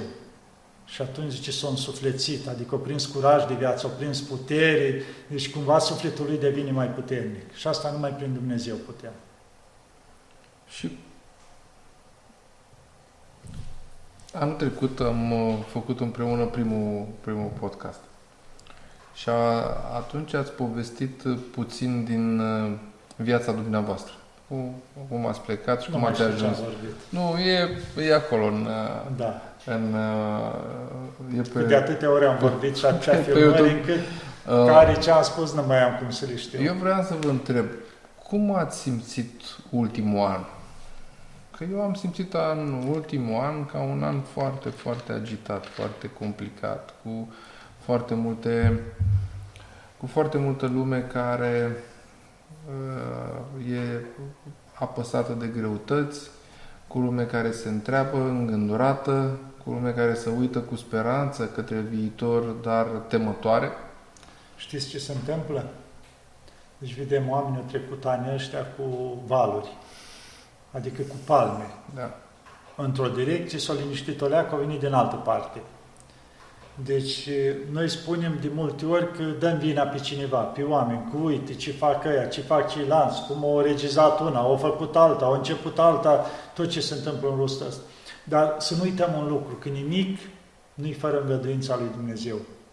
Adică sunt unele cu voia lui Dumnezeu, unele cu îngăduința lui Dumnezeu. Alea cu voia lui Dumnezeu sunt lucruri care sunt pentru folos bune. Alea îngăduite de Dumnezeu înseamnă că Dumnezeu stă deoparte și nu se bagă. Și noi ne scoatem ochii unii la alții. Dumnezeu așteaptă să rugăm noi să intervină, dar noi, bazându-ne pe noi, începem să ne facem rău unii la alții. Și atunci ajungem să nu fim bine. Ce s-a întâmplat? Cum a zis ultimul an? Deci eu privesc prin partea asta, de exemplu, Natos. Ultimul an au venit foarte mulți oameni ca niciodată. Deci sute, sute de oameni, în special 80%, cum am spus, erau români care vineau în Atos. Foarte mulți. Asta înseamnă că oamenii trec prin lucruri nu prea bune, să zicem, în lumea asta, se întâmplă atâtea și atunci caută o scăpare, că și-o dat seama că nu-i scăparea nici în tehnologie, nici în știință, nici în mai mare lume, de fapt, scăparea la Dumnezeu. Și atunci mulți care au înțeles lucrul ăsta caută scăparea la Dumnezeu. Cu toate că e greu și pentru noi în Atos venind mulți, adică o leacă ne dau peste cap în oarecare limită, pentru că na, oamenii vin, nu vin degeaba. Vor un pic să ai timp de ei și atunci e obositor lucrul ăsta. Dar înseamnă că într-adevăr e multă suferință în lume și oamenii caută scăparea, bineînțeles cei care au înțeles lucrul ăsta. Și na, poate mai făcând și noi filmări, că tot am făcut și noi acolo, avem și site-ul Chilii, Cristi Bumbenici aici, plus să mai vine și câteva televiziuni pe acolo și Trinitasul, tot vorbind, adică oamenii au descoperit un pic că totuși Atosul e mai deosebit și au început să-l caute. Dar este și partea asta la antă, privim ce se întâmplă în lumea asta. A început un haos care merge la vale cu toată viteza. Deci în afară de lucrurile astea care le vedem, ce o trecut lumea în ultimii ani și trece și acum, lumea parcă a nebunit. În afară de cei care îl caută pe Dumnezeu, au început ceilalți care se luptă cu Dumnezeu. Și au început să fie din ce în ce mai mulți. Și atunci se produce un dezechilibru în lumea asta. Adică în momentul în care tu vezi că e haos în lumea asta, tu te ridici împotriva lui Dumnezeu. Și aici să spunem așa că doar ați mai văzut dacă prin mass media asta în multe țări a ajuns diavolul să fie pus la loc de cinste. Statui mari, frumos, oamenii se închină, se aduc jertfe în multe țări din lumea asta. Deci s-a ajuns ce nu se făcea înainte. Îi era poate în timpurile vechi, înainte de Hristos, cu 2000 de ani, când se închinau la bolovani, făceau diferite statui și se închinau, așa s-au ajuns acum. Adică ca să vezi nivelul acum, când spune că au ajuns și știința și toate la nu știu ce nivel, oamenii s-au întors cu 2-3 mii de ani în urmă. Și încă mai rău ca atunci. E așa s-au ajuns și acum. Și din cauza asta că mulți oameni au luat-o pe panta asta să venereze lucrurile astea demonice și multe lucruri din astea, e ca și cum întorci spatele spre Dumnezeu. Și atunci și Dumnezeu îngăduie. Poți să fie războaie, poți să fie cu tremuri, inundații, incendii, care vedem că toate astea sunt îngăduite de Dumnezeu ca un fel de, să zicem, avertizmente, telegrame prin care oamenii buni, treziți-vă. Că dacă eu mi-au mâna de pe voi, e haos. Și cu toate astea oamenii nu se trezesc. Sunt cei care, într-adevăr, se luptă pe calea lui Dumnezeu, dar este latura cealaltă care sunt mult mai mulți, din haos în haos. Și parcă caută lucrul ăsta, îl doresc. Și încep la nivel de state aici greșeala să legalizeze toate urgiile, toate astea, frumos să se impuie chiar, care sunt toate împotriva lui Dumnezeu. Și am mai spus-o de multe ori și o spun, decăderea Imperiului Roman, zice, a început în momentul în care s-au legalizat toate urgiile astea se făceau și în public și așa erau legalizate, nu mai erau pedepsite. Și atunci a început, zice așa, cu o viteză mare de căderea lui până s-a destrămat. Și vedem același lucru și acum. Și asta înseamnă că o să fie un haos în lume dacă nu se oprește. Și atât la nivel, exemplu, să zicem, în urmă cu 40 de ani, anumite urgii care se fac acum, dacă le făceai, era închis. Acum, dacă le faci, ești lăudat, și tu de pe margine, dacă zici de ce le fac oamenii ăștia, ești pedepsit tu. Deci s-au întors invers, adică cele care erau în afara legii înainte. Deci nu înseamnă că oamenii înainte erau nebuni sau nu știu ce, erau morali, erau interesați, adică și țara, și familia, și credința, adică societatea luată așa integral, interesa să meargă bine. Și atunci lucrurile care erau în afara legii erau cumva pedepsite că nu erau bune, imorale. Ei, lucrurile astea acum la loc de cinste, legalizate și lăudate. Și dacă tu zici că nu-s bune, zici ești nebun. Cum adică nu-s bune? Și vedem lucrul ăsta, toate astea merg împotriva lui Dumnezeu. Și să nu uităm, chiar discutam cu cineva care când fusesem pe la Marea Moartă și așa, Marea Moartă o avem exemplu și acum. Sodoma și Gomora, două cetăți care au coborât Dumnezeu foc din cer cu pucioasă, cu tot și le-au ars, pentru că acolo se legalizase toate urgiile. Și Dumnezeu le-a pedepsit. Și atunci Dumnezeu poate și acum. Când se fac atâtea urgii, se îngăduie. Nu-i nevoie să coboare foc din cer. Dă drumul la foc de ăsta pe aici, pământ, când încep să ardă toate. O să ploaie o săptămână, și iei totul la vale. Un cutremur, cât îi trebuie la Dumnezeu să cu pământul să-l niveleze. Deci nu-i greu la Dumnezeu, dar Dumnezeu are atâta răbdare cu noi și atâta bunătate și dragoste, zice, mă, hai să-i mai las o leacă, nu mai de câte o palmă de aici, de acolo, poate să trezesc până la urmă. Și am depinde de noi, ne trezim sau nu ne trezim. Sau mergem așa, cum se zice, până în prăpastie cu capul înainte. Și omul simplu, omul care are duce în spate greutățile vieții. Cum reușește să, sau cum ar trebui să facă să reușească să treacă cu răbdare, cu calm și cu echilibru? Să mulțumească în fiecare zi lui Dumnezeu. Că dacă El începe de dimineață, zice, slavă ți Doamne, că m-am trezit și azi. Ajută-mă, Doamne, ca ce fac să nu fie împotriva Ta. Și noi dacă plecăm așa din casă cu lucrul ăsta, pe cei din jur, nu să trântim când ne-am trezit noi cu fața la perete. Dacă putem să-i îmbrățișăm, să le spunem că iubim și să plecăm la treburile noastre. Adică să fie cu drag toate în jurul nostru. Și atunci, oricât de sărac ai fi, Dumnezeu pune mâinile cu harul Lui și îți dă bucurie, îți dă curaj ca ceea ce faci să aibă spor dintr-o pâine, de aia să-ți mănânci toată familia, să mai și rămâie. Adică Dumnezeu poate toate lucrurile astea, dacă îi mulțumim.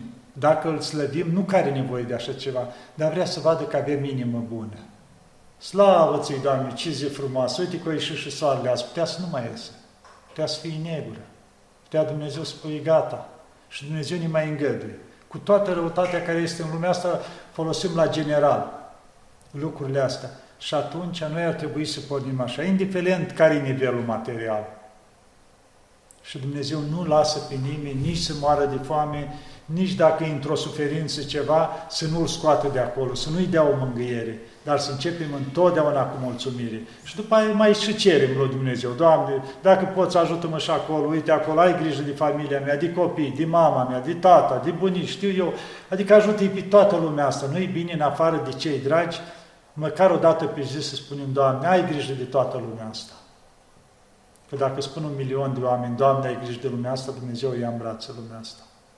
Deci să încercăm cumva să privim partea plină a paharului, să privim să lucrurile frumoase, da, întotdeauna cu optimism, cu asta că Dumnezeu poate să schimbi totul și noi întotdeauna să ne uităm la lucrurile frumoase și alea să le vedem. Și dacă un pic avem acolo, spun, să fim mulțumiți cu aia, spunem slavă ți Doamne. Dacă știi Dumnezeu că meritam mai mult, îmi dădea mai mult. Adică să fim mulțumiți cu ce avem, că zice, omul care e mulțumit cu ce are, ăla e mulțumit tot timpul. Cel care e nemulțumit, oricât i s-ar da, tot timpul vede altceva la vecin, la celălalt și vrea mai mult. Și ăla o să fie nefericit toată viața. Când vă supărați, cum? Cum? Fac totul. nu, no, deci eu încerc acum mă regla și Dumnezeu super. Yeah. Nici înainte eu nu mă supăram, foarte rar, dacă cumva nu-mi convinea, era nedreptățit cineva, adică înăuntru meu, nu că explodam exterior. Dar acum mi regla ca Dumnezeu și inima. N-am voie nici să mă întristez, nu să mă supăr. Așa că tot timpul eu sunt într-o veselie. Deci încerc, adică niciodată să nu bagă înăuntru. Să zicem că, nu mă, la că mă înjură cineva. Nu Pe moment mi-e greu, să zicem, da. ca om, că ești om. Și vezi că mai zici, dar ce am făcut din mola la înjurat ăsta? Dar imediat după aceea zic, Doamne, ai grijă de el, cine știe săracul ce-o fi trecut și el? Și atunci se depășește lucrul ăsta, nu trebuie să le băgăm în interiorul nostru.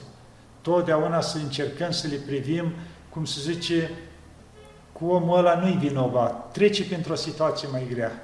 Ei să nu-l judeci. Nu, niciodată, pentru că nu știm care e situația. Dar în anul ăsta, care a fost greu, de când nu ne-am văzut, a fost un an greu pentru multă da. lume. Care e povestea cea mai haioasă pe care vă aduceți aminte? Nu m-am gândit niciodată. Anul toată lumea vă întreabă de suferințe, toată lumea vă întreabă de uh, cum să găsească calea să depășească. Dar cred că vă întreabă puțin în lume de lucrurile haioase, de uh, momentele vesele pe care le trăiți. Care a fost cel mai vesel moment? Nu m-am gândit, acum nu știu, adică să mă gândesc ca ceva, nu când au fost sau diferite situații. sunt convins. Că eu întotdeauna mă bucur de orice, eu pe acolo acasă, în afară că am flori tot în jurul casei, am și trei motăniei care am și în toamnă, deci eu fătat o pisică acolo și ăștia au crescut în preajma mea, să zic pe afară, eu cu florile cu una cu alta, ei tot timpul în jurul meu, orice unde mă duceam pădure, în jurul meu. Și când o nins prima zăpadă, nu că asta ar fi cel mai dar, a fost distracția frumos. Prima zăpadă, eu m-am băgat în zăpadă și am strigat la mine. Băgau cu tălăbuț, o trăgeau înapoi, vedea că mușcă zăpadă. Ei, la un moment dat a început să vină și lucecau și mergeau picioarele așa în părți și mai mult pe burtă au ajuns la mine. Și după aia unul din ei, care era cel mai dedicat la, la piciorul meu, zic, hai la plimbare, zăpadă, gheață, frig, primul contact. Și am mers un kilometru pe drum prin pădure. Deci el cu lăbuțele lui ajungea, intrau cu totul. Și plângea pe drum și tot scutura lăbuțele înghețase și tot plângea la mine și tot îl ocărăm. Te plângi ca o babă, nu știu ce, hai, ce bărbat ești tu așa. Vorbeam cu el, că eu vorbesc că e normal, că mulți zice, bă, dar te înțeleg ăștia, adică ce le spunea și ei vorbesc și ei meau și îmi spun și vinea la mine și scutura lăbuțele că dor și un kilometru și până ne-am întors înapoi. Dar o sta la piciorul meu tot drumul ăla. Și pe ce au ajuns repede acasă, s-a pus pe un prej la ușă, și-a pus picioarele în sus, avea lăbuțile umflate și tot le lingea și plângea acolo, căldor. Deci era lucruri de astea care fac parte sau, na, mai vin, de exemplu, chiar recent, o scroafă cu o purcei, noi le mai dăm resturi acolo și mănâncă. Mai este o vulpi, mai este un arici, mai sunt toate animăluțele astea. Și eu mă bucur de ele în jurul nostru, nu că ar fi ceva, dar uneori, hai să vă zic o fază, stăteam în balcon și văd bucătarul pusese niște capuri de pește, când o prăjă pește, pentru motan, pentru vulpe acolo. Și mi era un cap și mânca motanul. Și o vine vulpea. Și stătea așa la jumătate de metru în fața lui și tot vorbea acolo cu el, dă și mie, că așa înțelegeam eu. Motanul nimic, ținea cum în două găile și mânca, mânca. Și-a văzut vulpea acolo, ajuns la jumătate și ăsta nu se oprea. și tot când a văzut așa, nu mă văd pe vulpi că îi trage o labă la motan de la runcă de acolo și ia bucata și pleacă cu el. Adică cumva, mă, dacă chiar îl mănânci tot, ești așa de derușinat, hai jumătate, dar restul... Adică îți găsești bucurie în lucrurile astea, cum se zice, ce le-a lăsat Dumnezeu în jurul nostru. Și te înțelegi și cu animalele și cu tot. Nu știu ca să vă spun altceva așa, sunt lucruri cu oameni Care e diferite. mâncarea dumneavoastră favorită? Chiar mulți m-au întrebat și nu mai știu nici eu. În copilărie au fost diferite pe parcurs, dar acum au ajuns că nu pot să spun că dacă am mâncarea asta mănânc până nu mai pot.